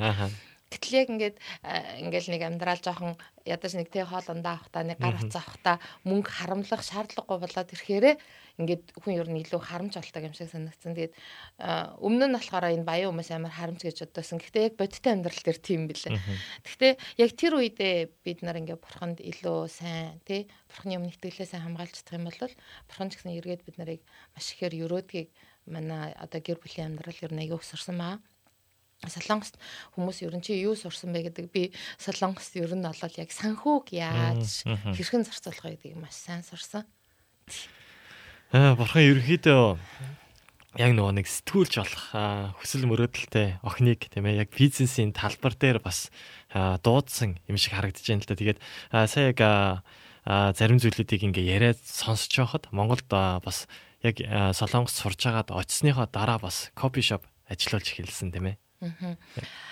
Ер нь яг очингуудаа шууд кофе шоп ажиллуулаагүй. Шууд ер нь бол манай нөхөрт хоёр ресторан ажиллуулж эхэлсэн байхгүй. Тэгээд аа, эхэндээ хүмүүс нэг амар гайхдаг гэсэн л да. Манай нөхөр ер нь бол говьсон яг төрсөн аймаг нь Баянгор хэрнээ гэр бүлийнх нь ер нь говьсонбор аймагт байдаг. Тэгээд говьсонбор аймагт ч бот хоёр нөхрийнхаа их гэр бүлийнх нь одоо бизнес туслангаа тэнд ресторан нэгт нь ингээд туслаад хамт ажиллаж явах үед хүмүүс ирээд асуудаг гэсэн аахгүй. Юу гэж асуудаг гэсэн мэхээр ингээ юу хийд юм бэ? Чи хаана ямар сургууль зарсан ингээд ер нь монголчууд аль ч болсон хүмүүс тийм. Тэгээ би ингээд манай нөхөрт хоёр солонгост байж байгаа тэрсэн. Би тэнд ингээ бизнесийн магистр хамгаалчаад тэрсэн гэхээр хүмүүс ингээ нүдэн дараа дээр гараад чи тэгээд юу хийж байгаа? Чи тэ гадаадд сургуульд өгсчөөд энэ хөдөөний мухарт юу энэ ресторан дотор юу хийж зогсож байгаа ингээд Тэгээ би ингээ хүмүүсийг шоконд хүмүүсийн ингээ шоконд ороод байгаа надад ингээ маш сонин санагдчихсан байхгүй. Яагаад ингээд гадаадд сургуульд өгсөөд ирлээгээд заавал Улаанбаатар хотод гоё том компанид ажилд орох хэрэгтэй ш. Хөдөө орон нутгийг тэгвэл хин хөгжүүлэх юм гэж бут хоёр боддог гэсэн байхгүй. Тэгэд яагаад миний энд ирсэн хүмүүс тийм гайхалтай байгаа юм бол гэж би бүр айгүйх гайхдаг гэсэн. Тэгээд миний бүр ингээ амар дотны ингээ сайн дандаг э, дөө хүртэл манай ресторан дээр нэг удаа ирэхдээ тэгжсэн байхгүй. Ихчээ та энд яг юу хийгээд байгааг би ерөөсөй ойлгохгүй байна би өөрөө ингээд нэг хотод айгуу гоё том компанид ажиллахаар энд бас сураад явсан барилгын инженерээр. Тэгээд би ингээд таныг харахаар амар харамсаад байна те. Та яаж сайн сурлаа? Та солонгос тахта яаж ингээд хичээжсэн чи? Би харж байсан гэтэл та энд ирээд энэ хөдөө энэ мохорт юу хийж яав тэгээд э, манай нөхөрт хоёр яг хоо тэр рестораны ингээд ажил таслангаа хамт байхдаа юу гэж зорилго тавьчихсан бэ гэхээр хөдөө орон нутагт хотын соёлыг хөдөө орон нутагт бий болгоё. Тэгээ манайхан ч одоо ер нь би би нэг айгаа арк марк гэл ярьж. Надад тэр ер нь жоохон муухай санагдаад байдаг байхгүй юу? Нар адилхан монгол хүмүүс. Тийм, тийм, тийм. Гэтэл яг үндэ тэр хөдөөний хөөсөн мантуу нарын одоо нэ хариулж байгаа малын махаар л бид нар амьдраад байгаа шүү дээ. Тэгэхээр хөдөө орон нутагт ч гэсэн бид нар ягаа юм хотын шиг гоё соёл байж болохгүй гэж тий. Зөвхөн хотод л соёл байх хэрэгтэй юм уу гэдэг үүднээс одоо тухайн бизнес ингээ хандаж эхэлсэн. Тэгээд ер нь бол нэлээд том шинжилтүүд байсан гэж бот хоёр хардаг. Тэгээ манай ресторанд үйлчлүүлэхээр ирсэн хүмүүсээс зарим хүмүүс юу гэж асуудаг гэсэн мэхээр хотод энэ рестораны салбар байна уу? Танай хотын ямар рестораны салбар вэ гэж асуудаг гэсэн. Тэгээд Хотод ямар салбар байхгүй. Бид нар ингээд шууд л яг энэ зөвхөн гойсон бар амигтаа л байгаа. Тэгээд ресторанда ямар нэр өгөх үү гэж яхах үед бид нар ярьж байгаа Dream гэдэг нэр өгчээсэн. Тэгээд ягаад Dream гэдэг нэр өгсөн гэхээр говьсонбор аймаг чи яг говь биш хэрнээ. Гэтэ ер нь говь гэдэг үг орсон ер нь жоохон урд зүг учраас элсэн цүл гэсэн үг шүү дээ. Ахаа. Тэгээ бид нар яагаад тийм нэр өгсөн гэхээр говь цөл газарт Монголын залуучууд тий өөрсдийнхөө хүсэл мөрөөдлийг бий болгох боломжтой. Бид нар ажил хөдөлмөр хийгээд цалингаараа бид нар өөр өөрсдийнхөө амьдралыг одоо бий болгох боломжтой гэдэг зорилго тавьж байсан. Одоо тэгээд ер нь тухайн үед манай ресторанд ажиллаж байсан хүмүүс одоо ч гэсэн ажиллаж байгаа хүмүүсийг харуул тэр дундаас одоо гэр бүлүүд бий болсон байна, өр хүүхдүүд бий болсон байна. Тэгээ зарим нь тий цалингаараа ингээд цалингийн зээл аваад байр авсан байна, машин авсан байна. Тэгээ харахаар яг хотод амьдарч байгаатай адилхан амьдарч байгаа юм бол тэгээд яг уу би тэгээ дараа нь яг тэнд 2.5 жил ажилласныхаа дараа хот руу нүгээд хотод очиод кофе шоп нээсэн. Кофе шоп нээсэн бас хамгийн гол нэг зорилго маань ер нь бол очиргүй хүмүүнг олъё гэж бол бодоагүй. Гэтэ гол зорилго маань яг залуучууд ингээд цаг чөлөө цагаа өнгөрүүлэх газар маш ховор байдаг шүү дээ Монгол. Тийм болохоор ирээд хичээлээ ихтэй тав тухтай орчинд тэгээд бас боломжийн үнээр ингээд кофе аваад уучаасай тий. Тим зорилгоор ер нь бол эхлүүлжсэн. Тэгээд аа манай кофе шопын нэр нь ч гэсэн Unique Coffee бас нөгөө ихтэй сургууль гэдэг байгаа болохоор University гэдгийн юник аваад. Гэтэ ер нь бол амар олон утгаар тайлбарлаж болно. UNI Chiba би ч юм уу тэг ингээл олон талаар эсвэл University амар олон талаар тайлбарлаж болно л доо. Тэгээ ер нь бол кофе шопын яг хамгийн гол зорилго маань залуучуудад үйлчлэх гэсэн нөгөө бурхнаас авсан дуудлага маань л ер нь үргэлжлээд яваад байгаа. яг цаагаараа. Тий. Тэгээ манай ресторанд ч гэсэн ер нь бол голдуу залуучууд их ажилладаг гэсэн. Одоо ч гэсэн ер нь бол голдуу залуучууд их ажиллаж байгаа. Тэгээ бид нарын зорилго ч гэсэн ерөнхийдөө мэдээж бизнес хийж байгаа учраас мөнгө алах хэрэгтэй, санхүү хэрэгтэй. Гэхдээ хамгийн гол зорилго маань бид нар залуучуудад яаж зөвөр нөлөөлөх вэ? Нийгэм дээр ажиллаж байгаа залуучуудыг яаж ингэж барьж байгуулж босгох вэ? Энэ аягүй чухал. Тийм байла. Түр амар ярианд олооч тест дээр. Аха. Миний хувьд болохоор яг тантай болохоор өмнө яг ингээл айхтар ингээл удаан юм зам ярьжсэн удаа байхгүй шүү дээ. Тэгээд бас бодож исэн аахгүй. За ямар ч нэвтрүүлэгт ингээд оролцохоор басан. За тэр үед олон ингээд бас сонирхолтой сэдвүүдээр бас ярих. Аа тэгээд яг сая нөгөө нэг нэвтрүүлэг эхлэхдээ бас өөрийгөө бас яг тодорхойлчлаа л та тийм ээ. Өөдрөг өөдрөг үзэлтэй яг а, гинийг ингээд холбоод үзэх юм бол бас яг нэг зүйлийг бид нар чи яг нэг зүйлийг хийгээл явахлаараа бүр ингээд улаарчтэй шүү дээ. Тэгэх биш харин өөр өөр зүйлүүдийг бас харж яг хүн чинь нэг нүд тайлхлаарэ юм хараад нэг юм харахлаар арай нэг өөрөөр хардаг шиг яг хүний амьдрал тийм байд юм болоо гэж бодсон л. Тэгээд таны хувьд бас харж хахад копинд дуртай гэдэг дижсэн бол сая копи шоп бас ажилуулад үзсэн байна. Одоо бас салбарууднаас явж байгаа тийм ээ. Тэгээ бас өргөжлүүлээд харах юм бол бас аялал гэдэг зүйл бас таны амьдрал зайлшгүй холбоотой юм шиг санагдаад явсан л та. Тэгээд ер нь ойрт хагур хагур аялваа. За. Аяллаа бас зорилгууд юу байваа? Аха. Ер нь бол манай нөхөртгээр Солонгос амьдарч байхдаа ерөөсөө ингээ хүмүүс ингээ аялж байгааг хараад айгу хат- одоо хатаархдаг гэсэн байхгүй гоё юм бэ. Тий хүмүүс ингээ аялал гэтэл ингээл хоёулаа энэ ажиллал хийгээл ингээл амар хэцүү. Өстэй гэдэг. Тий. Тэгээд нэг удаа бид нар нэг хамтдаа чэжөөрөө манахаас гадна манай хоёр найзын гэр бүл ингээд зургаалan ам чэжөөрөө ийм пакэж аяллаар яг Солонгос аялын компанид бүртгүүлээ явж байсан байхгүй юу. Тэгээ тэр үед надад жоохон төвөгтэй санагдсан юу гэхээр ингээд бид зургаагаас гадна өөр хүмүүсээс манай багт ороод бид нар ингээд нэг автобус хүн болоод тэгээ ингээ аялахаар ч нөгөө яг цаг Аа, цаганд байна. байраа та тий. За 6 ахуулаараа, за буугаараа, за 0 ороороо, за хоолой дээр, за ингэрэ гэдгээр өөрөө ингээд хэрэнтэн амир стресстэй. Бид нар яг одоо нэг газар арай таалагдсан газараа удаан баймаар байдаг. Гэтэл нөгөө нэг яг аяллахын хөтөлбөрийн дагуу явах хэрэгтэй учраас тэгээд дараа нь ингээд интернетээр нөгөө янз бүрийн юмны үн судлаад утсан чинь Солонгосоос онгоцны билет айгу хямдхан байд юм байна. Тэгээд манай нөхөр утгаар хоёлаа ер нь ингээд өөртөө чөлөөтэйгээр аялж үзээгээд Тэгээд Хамгийн утгаар хамгийн анх явсан маань Малайз, Сингапур гэсэн Солонгосоос. За тэр үед бас их их юм болсон. Ер нь бол нөгөө амьдрал дээр нэг тэгдэж штэ нөгөө эхнэрийн зөв тэгээд буруу санагдвал эргэж очихаар эхнэрийн зөв гэдэг дээ шүү. Ер нь бол яг тийм бутгаарийн амьдрал аявих гардаг байхгүй. Аа бутгаарыг пилетэ захиалж явах үед манай нөө пилетний газар ажилладаг найз маань багийн паспорт явах цаа дуусч шүү. Тэгэхээр багийн паспортыг сонгуулаарай гэсэн. Тэгээд би э, хана паспортаа сонгуулчаараа билетээ захиалчлаа шүү гэд. Тэгээ бутгаар яг эхлээд Малайзад очиж нэг 4 5 наа дараа Сингапур явах гэсэн. Тэгсэн чинь онгоцны бодлоор нэг 5 дахь өдрийн араа энд нөө ажилтаа болохоор чинь чөлөө авчихдаггүй шүү дээ 7 хоногийн. Тэгээ 5 дахь өдрийн араа хагас бүтцэнийг ашиглах зорилготой айгу очисон чинь нөгөө онгоц хил дээрээс бут хоёрыг буцаагаад яасан гэсэн чинь нөгөө нөхрөө чи паспорт явах за 6 сар үлдээгүй учраас энийг сунгуулж иргээд нөгөө 5 дахь өдрийн араа алхаар чи элчин хаачин Аха. Тэгэд ингээд нөгөө би бүр ингээ амар уур хүрээд тэгтээ ингээ ууралж чаддгүй нөгөө онгоцны бодлоор чи би яаж нөхөртөө гэрэлтгөө тэгэл амар тайвнаар тэгсэн чинь нөгөө тэр ажилчид альсвал ингээд тэгээ таних болох юм чи та ингээд төрүүлээд яваад араасаа ингээд одоо нөхрийгөө хүрээд иргээд тэгж болно гэд. Тэгээ би яг ингээд тухайн үед өөр ингээ амар явчмаараас яа тэгэхээр би чи ингээ нөгөө нэг ажилласаа чөлөө авч юм чи тав дахь хагас бүтсэн 3 өдөр надад амар харин байхгүй. Тэгэд ямар ч гэсэн бут хоёр тэр үед нь байла. Тэгээ хагасаа бүтсэн дэлчин амраад нэгтгэхийн өглөө явсан. Тэгээд э, ер нь бол тэр аялал маань чөлөөт аялал байсан. Бут хоёрт маш их тийм өндөр сэтгэл үлдээсэн. Бут хоёр маш хямдхан зардлаар аялж үзсэн байхгүй. Тэгээ тэрнээс хойш ер нь за хоёлаа тий одоохондоо залуу байна. Ер нь бол Европ хүмүүсийн эсрэгээр амьдраа гэж хэлсэн. Европ хүмүүс ч болохоор ерөнхийдөө хөгшрөөд их мөнгө хурааснийхаа дараа аялдаг. Бут хоёр болохоор хоёлаа залуу байгаа дээрээ ядаж жилдээ хоёр орн руу явж үзье. Яаж яж байгаа гэдэг мөнгөтэй болол тэгээд бут хоёр яг тэр зорилгынхаа дагуу ер нь нэлээд олон улсаар явсан. Тэгээд энэ жилийн хувьд болохоор миний одоо оцсон улсуудаас хамгийн сонирхолтой болсон нь болохоор Турк Тэгээд өмнөд Африк хоёроос. Тэгээд би ер нь яг ингээ явхдаа зөвхөн ингээ юм үзэж хараад биш те. Тэр орны хүмүүс яаж амьдардаг юм бол энэ одоо энэ соёл Тий одоо жишээлбэл өмнөд Африк гэдэг чинь шал өөр орчин шүү дээ. Турк гэдэг чинь бүр бидний төсөөлсөн шал өөр орчин. Энэ орны хүмүүс ямар соёл дотор яаж амьдраад байдیں۔ Тий бурхан яагаад энэ хүмүүсийг ингэ бүтээсэн. Тэгээ би Туркэд очиод амьдрах гайхсан зүйл бурхан үнэхээр тий энэ турк хүмүүсийг айгүйх юрөөс юм бэ гэж бодсон.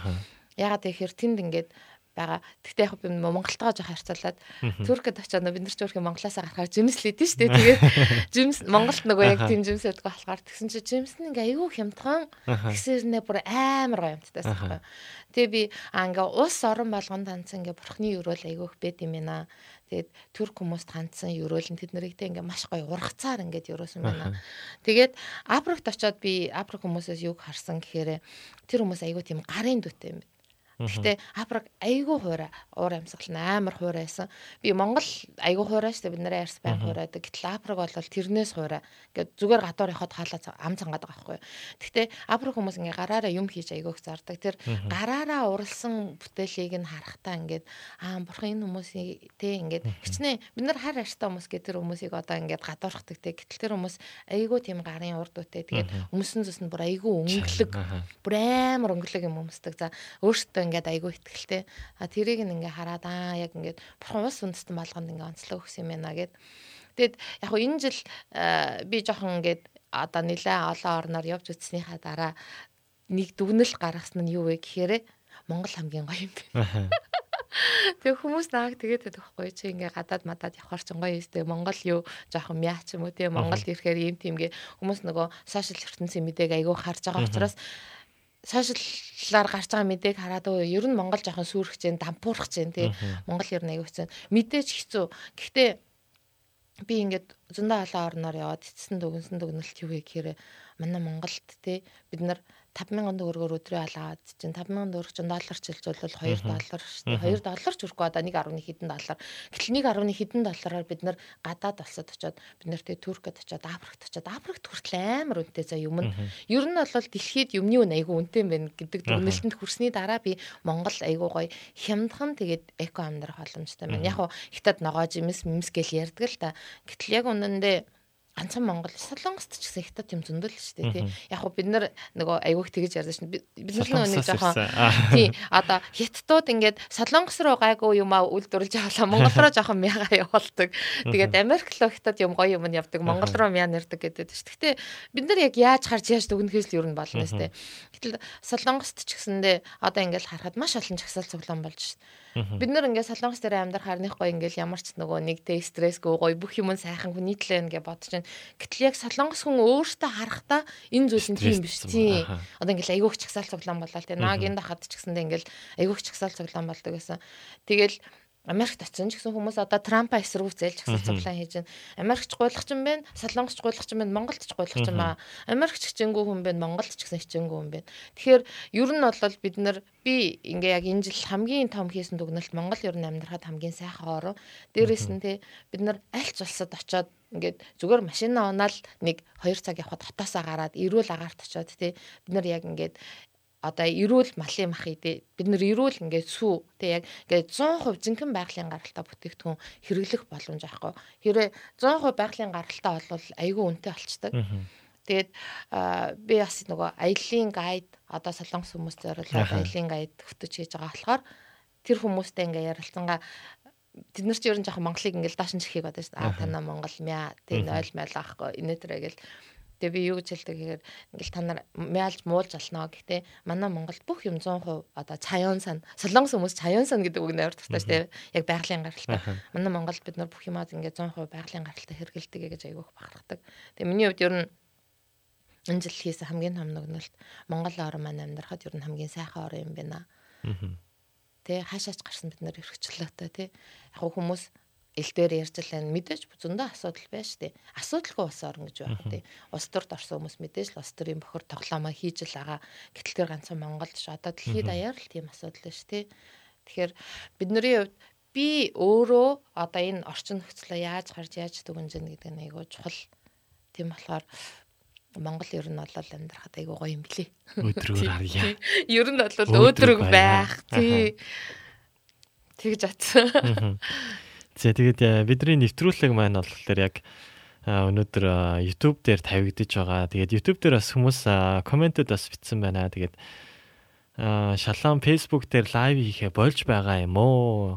А би Facebook-ээр лайв орох гэсэн олсонгүй өнөөдөр Facebook дээр тавигдахгүй юм юу те гэсэн асуулт ирсэн байна. Тэгээд бидний нэвтрүүлэг өнөөдөртөө бол Facebook дээр тавигдахгүй байгаа. Гэхдээ линк маань Facebook дээр тавьдсан байгаа болохоор та бүхэн бас YouTube руу яг шууд дарахл юм бол тийм ээ. Ороод үзэх боломжтой байгаа.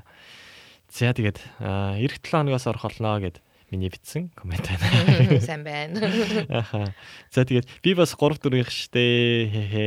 Сайн байна уу? 58 дугаар байранд байсан штэ. Гэсэн. 58 мэдэн штэ. За уг нь болохоор Facebook амар амар юу. Яг ингээ орчихлоор н- юу нь гараад ирдэг. Хин бэ гэдэг нь харагддаг байхгүй. Тэгээд Gamo present гэдэг сонсогч маань саяны комментиг ирүүлсэн байна. За тэгэд миний бас хувийн зүгийн асуулт байна л За. да.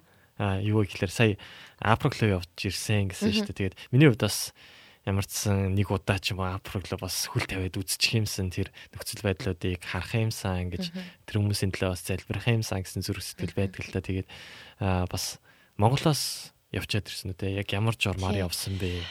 Тэр боломж нөхцөл байдлууд нэр нь хэр байдаг вэ? Миний болохоор Монголоос шууд Африклоо ниссэн. Мгм. Тэгээд зорилго маань болохоор тэнд манай нөгөө FCS-гийн оюутны хөдөлгөөний олон улсын яг хурал болоод World Assembly-гээ бүр дэлхийн хэмжээний 1000 гаруй хүн оролцсон тийм том хурал болоод тэнд оролцохоор явсан. Тэгээд ер нь бол Монголоос явахад айгүй амархан бид нар ч виз жоох үнэтэй мөлий. Монголоос бид нар 582 мянган төгрөгөөр виз аваад гэхдээ виз маань Бээжин руу яваад ирд юм мөлий харин Тэгээ ер нь бол сарын хугацаатай. Тэгээ бид нар Монголоос гарахтаа болохоор Африк явж байгаа учраас вакцин хийлгээд. Явсан. Гэхдээ ер нь бол надаа бол ийш тийшээ явхад хамгийн чухал зүйл одоо янз бүрийн боломж гэхээс илүү хэл аягүй чухал санагдсан. Аль ч улсад очисон гэсэн ер нь бол англи хэл хамгийн чухал болохоор тэгэхээр Монголоос бид нар Туркээр дамжаад явсан учраас Туркэд чинь бид нар визгүй штэ. Тэгээд Туркэд бас бид нар очингоо ингээд 2 3 хоног тэнд байнга Туркийн масаглааны залуучуудтай нөхөрлөд. Тэгээд надаас гадна манай оюутны хөдөлгөөний захирал тэгээд манай оюутны хөдөлгөөний нэг багш бид гурав хамт явсан. Тэгээд а Африкийн хувьд зүгээр жоохон сонирхуулаад хэрвэл яагаад гэдгийг мэдэхгүй ч гэсэн хүмүүс ингээ байнга өвсөө шатаагаад дит юм лээ. Тэгээ энд энд явж байгаа бид нар хөө энд ингээ гал гарч байна. Fire fire байгаа. Гээ надад чи fire биш хүмүүс ингээ угаасаа өвсөө шатаачдаг гэд. Тэгээд бид нар нөгөө ингээд Монгол ахтаа ингээд одоо энэ солонгос ч гэсэн ингээ хар хүн явахаар Аха. бид нар яад чинь ингээл хараад өө ямар сони хар штам. Тэнд яг бид тэгдэг. Аха. Бид нар ингээд нэг газар явжсэн чинь бүр нэг хүн ярьснаа манай нөө хамт явж байсан а, найзыг маань дууцснаа хамт зураг авахулыг гахаа бид нар ингээд од мод биш гэсэн чинь "Ээ, та нар яаж юм гоё цагаан ярьстай ингээд хөрх. Тийм тэгээд а, африк хүмүүс ч гэсэн ер нь айгүй тийм сонирхолтой амьдралтай санагдсан. Тэгээ турк ч гэсэндээ турк гэд очиход ер нь хамгийн гоё санагдсан зүйл юу гэхээр эмэгтэй хүн ер нь ажил хийдэг юм лээ Мгм. захмаахтай ингээл үйлчлэгийн газар хаач утсан гэсэн дандаа эрэгтэйчүүд нь ажил хийдэг. Тэгээд аа эмэгтэй хүмүүс ер нь бол хүүхдээ хараад гэртээ байдаг ер нь тийм л юм байна л да. Тэгээд дандаа ингээд амар царайлаг түрх залж байгаа. Тэдээс очиж бас царайлаг залуу явчихжээ. Тэгсэн чи өнөөдөр за за За жоо байж байгаа. Тэгээд амар царайлаг. За тэгээд бид нар чи эмхтэй ингээ голтоо ер нь ямар ч үед зах зээлийн хөдөлთა авахч эмхтэй хүн бид нь шүү дээ. Аха. Тэр чи ингээ тэр зах дээр чи ингээ амар олон орны эмхтэйчүүд явж байгаа шүү. Тэгээд бид гурав ингээ зүгээр ингээ чулаа цагаараа зах ороод ингээ юм зум ингээ сонирхоо явсан чи ингээл are you Korean? Are you Kazakh гэл ингээл бид нарыг аль орны хүн бэ гэдгийг таах гэж ерөөсө Монгол гэж таахгүй Казак юм уу, Орс юм уу, Бурайд юм уу, Солонгос юм уу, Хятад юм уу гэл.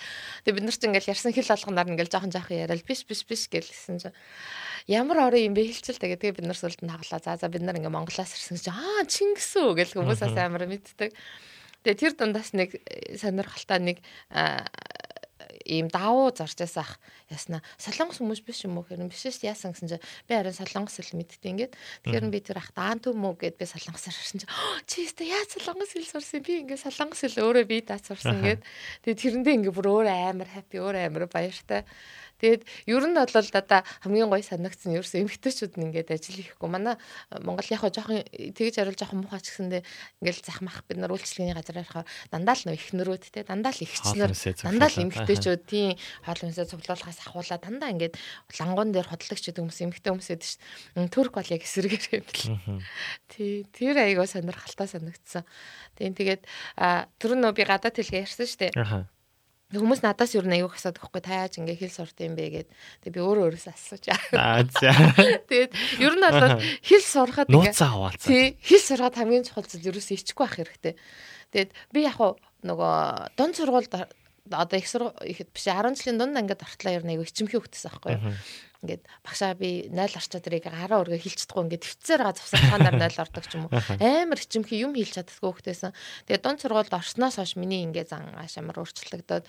Тэгээд би ерөөсөө ингээд ичгээ болсон одоо ичгээ байсан жоохон амар ичгээ. Ичгнээр элгэндээ даацаа гэдэг шиг. Тэгээ би ингээ хүмүүсээс ерөөсөө ичгээ тэг их сургуульд ороход ч бид нар ингээд бизнес анги учраас солонгослыг ингээ багхан багхан үздэг байхгүй юу.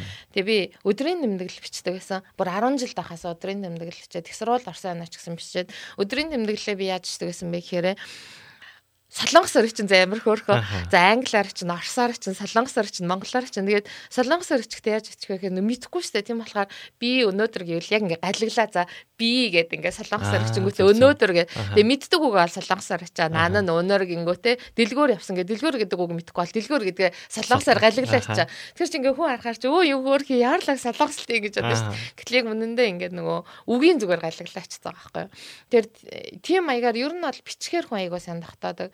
Тэгээ би англиар ч гэсэн ингээд мэдгүй үгээ англиар хичээд ч юм уу. Ингээ ийм байдлаар нөгөө нэг бичиж айгүй хүүг тогтоодог гэсэн. Одоо ч гэсэндээ ер нь ямар нэгэн зүйл болохоор бичиж тэмдэглэх айгүй дуртай. Бичгээр хүн амар сайн тогтоод юм лээ. Бид нар ингээд заримдаа ингээд 0-д хөрөгчөндөө ингээд хаас айгүй үг бичиж тавьсан байдаг шүү. Гэхдээ миний бодлоор тэр ер нь яг үр дүнгүү. Яг тэгэхээр бид нар ингээд хальт хараад өнгөрдөг. Аа өөрөө ингээ гараараа бичих юм бол тэр гараараа бичсэн зүйл бидний тархинд ингээ айгуу сайн суудаг юм шиг санагдсан. Тэгээд үг цэжлэхтэй ч гэсэн би ер нь бол аль болох бичиж цэжлдэг. Тэгээд өөрөө дотор ямар нэгэн бодол ганцаар явж байгаа ингээ хүн чинь ингээ юм зам батдээ ш. Тэр үе үедээ тэрийг амар солонгосоор бод амар хөрх. Тэгээд а хийж байгаа үйлдэлтэй өнөөдөр миний надаас гарч байгаа дангаас тэр болгоныг тийм сурмаар байгаа тэр хэлтэйгээ холбоод тэгээд явхаараас айгуу сонирхолтой. Тэгээд дээрэс нь нөгөө хэцүү биш маягаар сорно. Тэгээ би 2006 онд нэг солонгос хэлний дамжаанд ажиллаж байсан. 6 сарын хугацаанд бараг 1000 гаруй солонгос хэл залаа. Тэр үед нөө яг ид гэрээгээр явж байсан үе. Тэгэхээр чи би чи бараг солонгос хэлний соёлын явсгал хийж байгаа юм чинь бүр увс руу явсан, Эрдэнэт рүү явсан. Тэгээд тэр үед надаас хүмүүс ингээ амар асуудаг гэсэн. Багшаа яавал ингээд хурдан сурах уу гэд. Тэг би та ингээ яавал хурдан сурах уу гэдгээсээ эхлээд тэрнээсээ төрүүлээд юуны төрөнд үсгээ аягаа сайн тогтоочхоо. Үсгээ тогтоочих юм бол хүн ингээд нүдэндээ харагдсан юмыг танил учраас ингээд уншаа яваад байдаг. Тэгээд хүмүүс ер нь айгүйх нөгөө нэг үгийг галгилж чичдээ штэ. Тэгэхээр ер нь бол одоо солонгос орж жишээлбэл нанан гэдэг үгийг доор нь монголоор хүмүүс нанан гэвчдэг тийм. Би бол тэрний амир эсрэг гэдэг байхгүй юу. Ягаад гэхээр үгийг тэгэж галгилжчихснээр хүний нүд юу руу явдаг вэ гэхээр дээр бичсэн тэр нанан гэдэг үг рүү биш доор нь бичсэн нөө кирилл үг рүү яваад байдаг байхгүй юу. Тэр нөө тийм. Тийм болохоор ер нь аль болох үсгээ аягүй сайн тогтоогоод Тэгээд байнга нөгөө нэг уншаа яваад ивэл айгуу сайн дуудлах ч гэсэндээ бас айгуу сайжрах боломжтой. Тэгээд англи хэлний хувьд ч гэсэн ер нь яг тийм юм бэлээ. Нар чинь ингээл нэг юм хүн асуухаар ингээд нэг мэдхгүй ч юм шиг те ном үзэхээр ингээд мэддэг ч юм шиг гэдэг шүү дээ англи хэл чинь. Гэхдээ англи хэлний хувьд ч гэсэн ер нь хүн ингээд орчинд нь ороод өөрөө сайн хичээл амар сайжрах юм байлаа. Тэгээ би 2008 оны 4 сард 1 сар Хавайро Хагай гэд сургалтын явцад ирсэн. Яг 25 сая ахгүй Америкт очиод. Тэгээ тэр үедээ эхний 7 хоног би ингээд энтэй дунтаас авах юу би хаана ирсэн юу болоод гэд Америк хүмүүс шууд урсгаа ярьчих байгаа болохоор англи хэлээр гэхдээ яг 7 хоног өнгөрсний дараа яг ингээд нөө нэр ингэсэж ихнэгдт юм байлээ. Тэгээ би яг нэг 25 хоноод ирсний дараа миний нөгөө хуучин байсан англи хэл маань амар сайжирсан мэт. Тэгээ би яаж мэдсэн гэхээр манай таньдаг нэг Сингапур найз уулзаад би ингээм ярьсан чи зулаа чи ингээ амар strange байна гэсэн чи яасан гэсэн чи чи өмнө нь англи харахтаа ингээл бодоо сүртэй байсан чи чи бүр ингээ юу ч болохгүй зөвлөөтэй тий. Тэгэхээр ер нь бол аль алах өөр орчныг бий болгоод өөрөө хичих юм бол гадаад хэлийг ер нь сурах айгаа боломжтой. Тэгээ манай монголчууд ч ер нь айгаа IQ өндөртэй хүмүүс гэдэг нь шүү дээ. Тийм тэгэхээр дээрэс нь бурхан биднэрт бэлэг авяасыг өгдөг учраас тэрийг ашиглаасай. За за ер нь бол ичгээ юм. Тий харин ерөөсөө ичиж болох. Тий. Миний хувьд ч гэсэн ер нь бол тэгэл м ер нь бол аа, Ичимхий. ичимхий. Яг хүмүүс бол тэр ингээл нэвтрүүлэг нэвтрүүлэг хөдлөл инээдрээ гэхлээр аа за за бас ингээд нүрэнги гэж боддог байх л та. Тэгтээ бас хөрхөн цаачаа цаагаараа бас Цааш ичимхий. Аа. Тийм залуу байгаа. Ичиж болохгүй шүү. Аа тий. Ер нь бол хэл сурах дээр бол ичихгүй бай гэж бодож гин өнөөдрөөс хойш. Тийм, Ер нь бол зүгээр хаа хамаагүй очиод л өстой биш ингээл нөөник англиар харахта би ч бас яг англи хэлийг их сургуульд ороод бид нар нэг ABC гэл нэг их сургуулийн хичээлээр өсөж 10 жилдээ орос л удажсэн юм чи тэгээд англиар ч гэсэн ингээ ярахтаа нөө кино мөн юм зам харахаар хүмүүс ингээл нэг амар маяглал what do you do гэхэд чинь Америк хүмүүс what do you do гэл ингээ ингээл орсголаа орсоо ярьсан шүү дээ. Тиймэрхүү нөө маяг заяг ингээ амар сонсоод дагаж магаад тэр хүмүүс нэг амарлаг англитэй гэж боддог. Гэтэ яг тийм биш амар өргөлт. Тэг үнэ хэлсэн шүү. Тийм үнэнсэн шүү. Тэгээд ер нь бол ичихгүй байл тэгээс сурчна. Тийм ер нь ичгүй байх хэрэгтэй. За за. Ер нь бол өнөөдөр бол өөдрөг үзэлтэй бай. Тэгээд ямар нэгэн зүйл сурах чагаа бол хичээ зүтэг. Тэгээд ичгүүгээр бас оролт давт гэдэг зүйлүүдийг түлхүүр өгнүүдийг ер нь бол маш их ашиглаж байна. За тэгээд бидний нэвтрүүлэг бас Магтан дууны радио тэгээд ер нь бол заавал ингээд Магтан дуу явах шаардлагагүй ч гэсэн өнөөдөр бас би хүсэл тавьсан байгаа. Тэгээд нэг дууг бас бэлтэж ирээч гэж хүсэлт тавиад бас тэр хүсэлтийг маань бас хүлээн авсан байгаа. Ямар дуу байгаа вэ? За тэгээд би болохоор би амар салгаа болоотой шүү. Тэгээд мартаж чадахгүй гэд дуугаа. Тэгээд энэ дууны хувьд болохоор үгийн нугасаа бүгдээрээ мэдэх байх тийм надаа энэ дуун дээр ингээд хамгийн хамгийн ингээд гоё санагддаг хэсэг нь чулуун зүрхийг минь уяран хайлуулсан гэд Аха. надаа бүр ингээд энэ хэсэг ингээ бүр амар таалагддаг байхгүй ягаад тэгэхээр нэрэл ингээ бодох юм бол хүмүүс бид нар чинь ингээд уул нь бидний ингээ яг идэрхт маань мах штэ тийм ингээ зөөлөн гэтэл бидний нөгөө хамгийн нарийн нандан одоо тэр хэсэг зүрх маань яг ингээ чулуучсан байдаг. Гэтэл бурхны хайр те бурхны тэр загалмаа дээр одоо Иесус Христийн загалмаа дээр урсгасан тэр нулимс нь бидний тэр чулуу шиг ингээ хатцсан байгаа зүрхийг ингээ хайлуулсан гэдг нь натаа бүр ингээ амар сэтгэл төрж байсан. Тэгээ энэ догч нөгөө манай найз нөгөө нимка зохиосон шүү дээ. Тэгээ би нөгөө өөрөө нимкаг ингээ амар сайн таньдаг те. Ингээд ингээ ерөнхийд айгуу сайн мэддэг болохоор яг тэр найз маань э, одоо амьдралын ч гэсэн тэ зан чанар юмнуудын айгуу сайн мэддэг болохоор яг энэ дуун дээр ингээ гарч байгаа тэр эмоц тэр бүх зүйлийг ингээд айгуу сайн яг ингээд амар сайн ингээ өөртөө тусгаж авчаад ч. Ог танихгүй хүний дуу туулчихсан. Амин амин. Э, энэ боломжийг ашиглаа нимканд найздаа баярлалаа чи. Тэгээд миний хөвлбраар а, дуулгаж байгаа шүү. Бас эзэн магтаалыг өргөж байна. Тий би жоохон салгаа олоогоор дуулчил уучлаарэ. Угаасаа салгаа. Бурхан болоо. Бидний зүрх сэтгэлийн магтаалыг бол хүлээн авалнаа. Тэгээд бүгдээ хамтдаа бас яг энэ цагт мартаж чадахгүй юм их гайхалтай магтаалыг хамтдаа аа дууланга эзнийг бас хамтдаа магтъя. Яа. За. За огийн таслах юм чи минь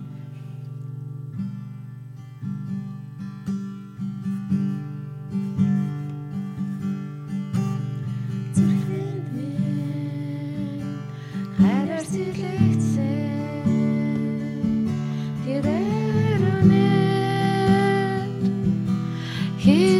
хизээч арлахгүй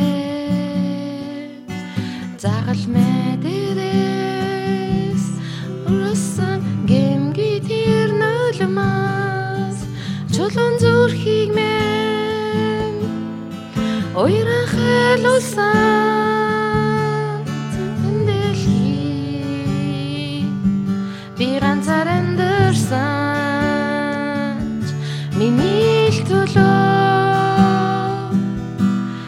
ирхэл байсан хай дор амьдрал минь үлдээсэн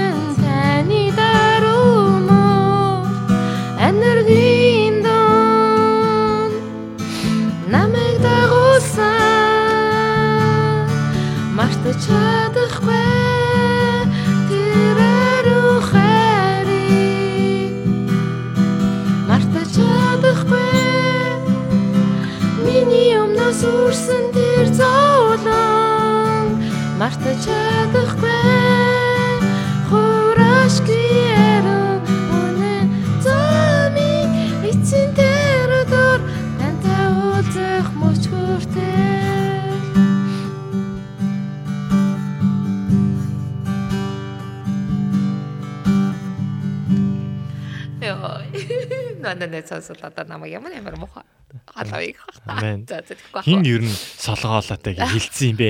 Тэр хүмүүс нь одоо яг ууржилтгоо. Би бол нөгөө нэг одоо энэ бас жоохон нууцаа. Бага ингээд ахта найрлооны дугууланд явжсэн. Дооч болоход.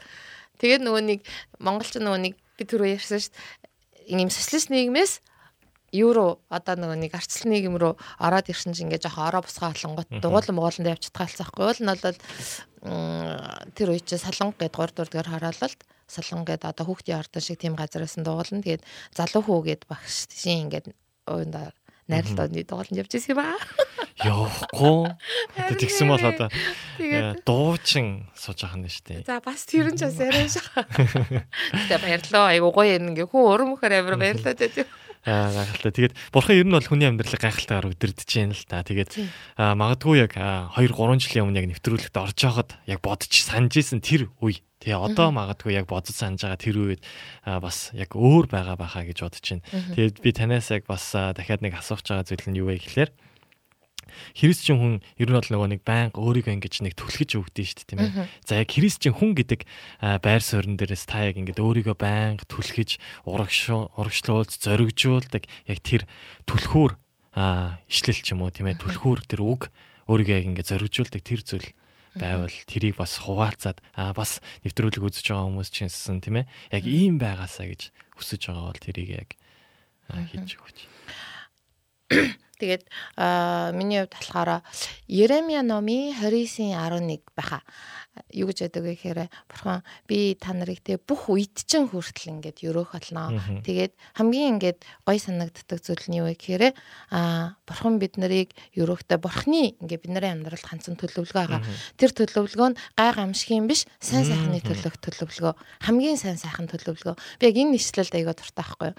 Тэгээд өмнөх хэсгүүд нь ч гэсэн ингээд яг унших юм бол бас илүү тодорхой зүйл гарна л да. Тэгэхээр энэ нэшлэлд би ингээ хамгийн дуртай байдаг зүйл нь юу вэ гэхээр хүний амьдралд юус тохиолдож олон тийм миний амьдралд гоног зовлон тохиолдож олон надад ингээд байхгүй зүйл ч гэсэн зөндөө байгаа шүү дээ хүмүүстэй харьцуулбал.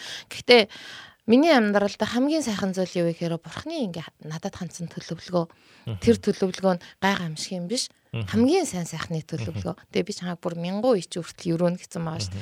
Тэгээ энэ надад хамгийн гоё санагддаг. Тэгээд үнэхээр хэцүүтэй одоо шаналсан, зовсон мэдээж хүн л учраас тэ хичнээн өдрөгч гэсэн бас заримдаа өөлж байлээ дээ нөгөө эмор гэж ярьдаг л. Ичнээ өөдрөгч гэсэн тий. Тэр үеүүдэд надад ингээд энэ үг айгүй уран балдаг. Тэгээ би хичнээн тусал дараа те би хичнээн чадахгүйсэн ч гэсэндээ бурханы надад хандсан төлөвлөгөө бүр хамгийн сайхан гэхээр надад айгүй гайхамшигтай санагддаг. Тэгээд энэ өгч гэсэн намайг ер нь айгүйх бас босгодог. Тэгээд бас нэг зүйл юу байдаг вэ гэхээр бурхны яг тэр үнэн чудраг байдал надад хамгийн сайхан санагддаг байхгүй. юу. Ягаад тэгэхээр Библиэлд те Яхан 3:16 бүх хүмүүдэндээ бурхан дэлхийг үнэхээр хайрлсан учраас өөрийнхөө царийн ганц хүүг өгсөн. Тэгээд хүд нэтгэгч бүх хүн мөнх амьтаа болно. За бурхан ингээд за чи одоо мөнх амьтаа болсон. Тэгээ за зудлаагаа ингээд мөнх амьтаа болсон. Одоо чи дураараа бай гэхдэггүй би мөнх амьтаа болсон бол би тэр мөнх амийг авсныхаа төлөө ямар нэгэн зүйл ч гэсэн хийх ёстой биш. Угаасаа бурхан өгсөн. Гэхдээ бурхан маш шудраг байдаг гэдэг нь надад айгүй гоё санагддаг. Тэгээд итгэлийн амьдралаар амьдрахад ч гэсэндээ ер нь заримдаа шудраг биш байх тохиол надад ч гэсэн зөндөө байдаг. Би өөрөө ч гэсэн ингээд буруу зүйл хийгээ, гим нүгэл хийгээ те. Би ингээд шударгаар бус хандах үе надад маш их гардаг. Тэр үе болгондоо би маш их гимшдэг зүйл нь юу гэхээр бурхан маш шудраг байгаа нь ингээ бид нарт ийм сайхан байхад би яагаад ийм буруу зүйл хийчихвэ гэж өөрөө өөрийгөө эргээд ингээд барьж байгуулж сууж чаддаг. Хэвээрээ бурхан шудраг биш те. Библиэр бурханы шудраг байдлын талаар зан чанар нэгч байхгүй болол те. Өө бурхан надад тайртай юм чи яа те. Би буруу юм хийгээ гимших юм бол бурхан намайг уучлж шít гэдэг тийм ингээ буруу ойлголт байх боломжтой. Гэхдээ ерөөсөө тгэээгөө бурхан шудраг учраас чи ч гэсэн шудраг байх хэрэгтэй. Яг энэ зүйл надад ер нь айгу миний итгэлийн амьдралд ч гэсэн амар хүч болдог. Би ер нь бурханы ингээ хамгийн дуртай зан чанарын нэг нь шудраг байдал байхгүй. Тэгээд мэдээж яг одоо хүмүүс ингээ манай Монгол зөв шудраг байдал ахгүй байна гэдэг. Гэтэл яг үндэ зөвхөн Монгол ишлэгийн даяар шудраг болсон шүү дээ тий. Бид нар одоо жишээлбэл Монголд ч гэсэндээ бид нар гэр орондоо талах идэггүй тий талхаа хатаагаал хаяал маяглаж яхад апрагт ингээл хөөхтүүд өсөөлж байна. Гэхдээ бурхан шудрах тийм үү? Тэнд бурханы төлөвлөгөө байгаа. Бурхан өөрөө мэдж байгаа. Тэгэхээр бидний хувьд яг одоо ингээ байгаа нөхцөл байдалтай юуг би илүү ингээд чухал үнцэдтэй үзэх вэ гэдгийг амар сайн тооцоолоод тэгээд бурхны ингээд шудраг байдаг. Тэгээд дээрэс нь миний амьдралд хандсан хамгийн сайн төлөвлөгөө юу вэ гэдгийг ингээд харах юм бол нөгөө гомдол гоныг айгүй тийм амархан сарааж байхгүй болчихсон. Солонгос төрсэн чинь Монгол хэлээ мартаад нөгөө. За тэгээд бидний нэвтрүүлэг бас өндөрлөх төгч байна. Тэгээд сая бас бидний нэвтрүүлгийг ингээд сонсож байгаа хооронд манай нөхөр, манай хүн гэж нэлээ ярьсан. Тэгээд өнөөдөр бас нэг чухал өдөр байгаа гэж сонссон тийм байгаа. Тэгээд тэрийг бас нөгөө нэг нэвтрүүлгийн юуг ашиглаад гэдэг шиг. Харин тий.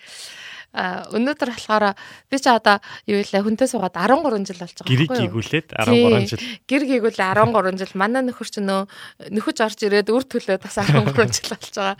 Тэгээд өнөөдөр бут хоёрын хөрмийн ан өдөр 13 жилийн өмнө хөрмөө ажиллаа. Тэгээд энэ боломжийг ашиглаад цэнгэр дэлгэцээрээ тэгээд. Тэгээд хамгаа сайртай ханда гэж зөндөө хайртай шүү тий. 13 жилийн турш миний ингээ хамаг муу муухай аашиг ингээд твчээд тэгээд намайг хайрлсанд маш их баярлаа. Тэгээд би ч гэсэн бас чиний муухай аашиг твчээл хайрлаж байгаа. Амар байлаар шудраг ах хэвээр очроос. Тэгээд би яг нөгөө Эргүүлээ лайв хийх үү.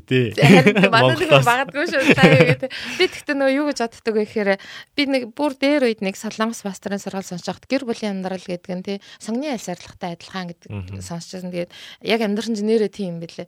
Яг ингээд сонгоны хальсыг бид нар эхлээд арилгахад нэг ингээд нүд хорсдгоо штэ. Гэтэл ингээд арилгах тусам ингээд нөгөө сонгоны аа гамт нь гараад ирэхээр жинхэнэ ааг нь гарахаар бид нэр нүд хорсоо уйлж эхэлдэг тий. Тэгэхээр нөгөө эхнэр нөхөр хоёр ингээд гэр бүл болоод амьдрахад эхний ер нь 3-5 жил бол яг юм гаднах хэлсээ авч байгаа юм шиг. Аа ерөн сонгон ингээ сонгон ч хоолыг гоё амт оруулдаг шүү дээ. Тэгэхээр яг амьдралын ингээл амт ороод ирээл Тэгээ нөгөө нэг яг нэг 5 жил өнгөрөөд ирэхээр нөгөө яг жинхэнэ акт таск нь гарч ирээд бид нар ч нөгөө яг жинхэнэ дүр төрхөө харуулсан шүү дээ. Ингээд дууцсан байсэсгээ баг багаар харуулад яг тэр үед сонгон акт агцмаа ингээд хоолыг гоё амт оруулдаг бид нар яг тэр үеийг тэр ингээд нөгөө яг эд үеэ давчих юм бол амьдрал ингээ илүү гоё амттай болдог. Тэгээд би ч гэсэндээ ер нь нөгөө нэг христчунтай сууна гэж залбирчээсэн. Тэгээд аа яг христчин гэр бүлийн амьдралаар амьдрахад яг христчин биш хүнтэй яг адилхан. Хүмүүс нөгөө нэг христэд итгэгч учраас чи арай өөр гоё амьдарч байна гэж боддог. Гэхдээ биш яг адилхан бит хоёр яг адилхан хэрэлтэн, адилхан зодолтон, адилхан юм а болаацлан адилхан танаа гэр бүл, манай гэр бүл гэж хэрэлтэн. Гэхдээ хамгийн ингээ чухал зүйл юу гэхээр бит хоёр ингээ хичнээн хэрүүл болоо хичнээн асуудал тулгарсан ч гэсэндээ хамгийн чухал зүйл нөгөө дотор нь ингээ бурхны үг байгаа учраас нөгөө ариун сүнс байгаа учраас ингээ гимшүүлээ би бинээсээ заавчлаарай нэгэл нөгөө эргээд ирдэг. Тэгэхээр энэ зүйл маань яг итгэгч гэр бүлийн хамгийн ингээд одоо жирийн гэр бүлээс арай өөр зүйл нь бидний нөө итгэл байгаа итгэл дээр толгуурлсан зүйл. Тэгээд бас маш олон ингээд гэр бүлүүдэд хэлэхэд яг та нар маань ингээд сонгоо арилгаж байгаа шүү. Тэгээд сонгоноо сайн арилгацгаа. Тэгээд Ханд хайртай шүү. За тэгээд яг нэвтрүүлгийг үзэж байгаа хүмүүстэй хандад хандаад бас сүлийн үгийг хэлээд өнөөдрийнхээ бас 168 дахь дугаараа өндөрлөё. Аа. Тэгээд Яшо номын нэг ёс төр байдаг те тууштай бөгөө зөрөгтэй бай. Тэгээд та нар юу ч хийсэн тууштай бөгөө зөрөгтэй байгаараа тэгээд Монголд очиж олцгаая. Баярлалаа. Бүгдээрээ маш тууштай зөрөгтэй байцгаагаарай. Тэгээд өнөөдөр маш баяр хөөртэй гэх юм уу юг ком. Нэг тийм уур амьсгал бол мэдрэгдэж байна л да нэг өөдрөг. Хүмүүс айгүй тэгээс миний фэйсбુક нэр чи зулаасан байна шүү дээ. Ороорой олон хүмүүс follow хийгээрэй, лайк дараарай. Баярлалаа. Subscribe тохиолдлоо бодлоо. Ямар ч сан эзний тэр гайхалтай төлөвлөж байгаа төлөвлөгөө таны амьдрал дээр үнэхэрийн өрөөгдсөн тэр амьдрал байх болтгой гэж хүсэж байна. Тэгээд нэвтрүүлэг үзэж байгаа олон хүмүүсийнхаа өмнөөс таны сая уг нь болохоор ирээдүйн тэр гайхалтай хүсэл мөрөөдлөд энэ бас хуваалцуулах байсан боловч магадгүй тийм ээ та яг саяны хэлсэн шиг тийм ээ лайкын дараа Facebook найз болоод ингээ явж байгаа юм бол магадгүй эзний яг ажиллаа хийж байгааг нь харах байхаа гэж бодож байна. Тэгээд эзэн таныг үнэхэрийн ерөөнсөх болтгой. Тэгээд а, таны гэр бүлийг эзэн өдөртөх болтгой. За баярлалаа. Та бүхэн ч гэсэн маш их амжилт хүсье. Тэгээ маш олон залуучуудын амьдрал тий Солонгос 46 мянган монголон баа тий. Тэгээ тэр хүмүүст ч гэсэндээ та нар бурхны хайраар үргэлж ингээд бурхныг гэрчлээд байгаарай. Танаа нэвтрүүлэгтээс амжилт хүсье. Баярлалаа. Тэгээд эх 7 өдрийн нэвтрүүлгээр уулзтлаа. Түр баяртай. Баяртай.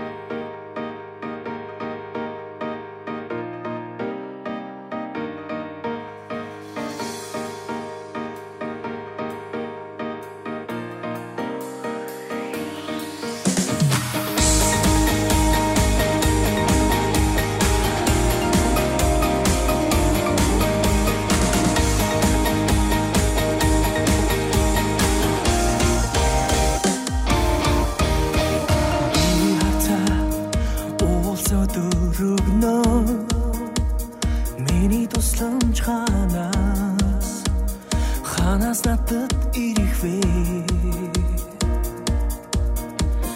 Тэнгэр хол газар хатуу буюу дээр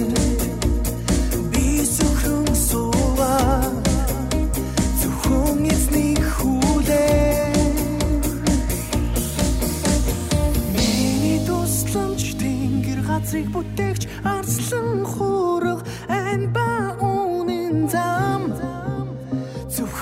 it's necessary.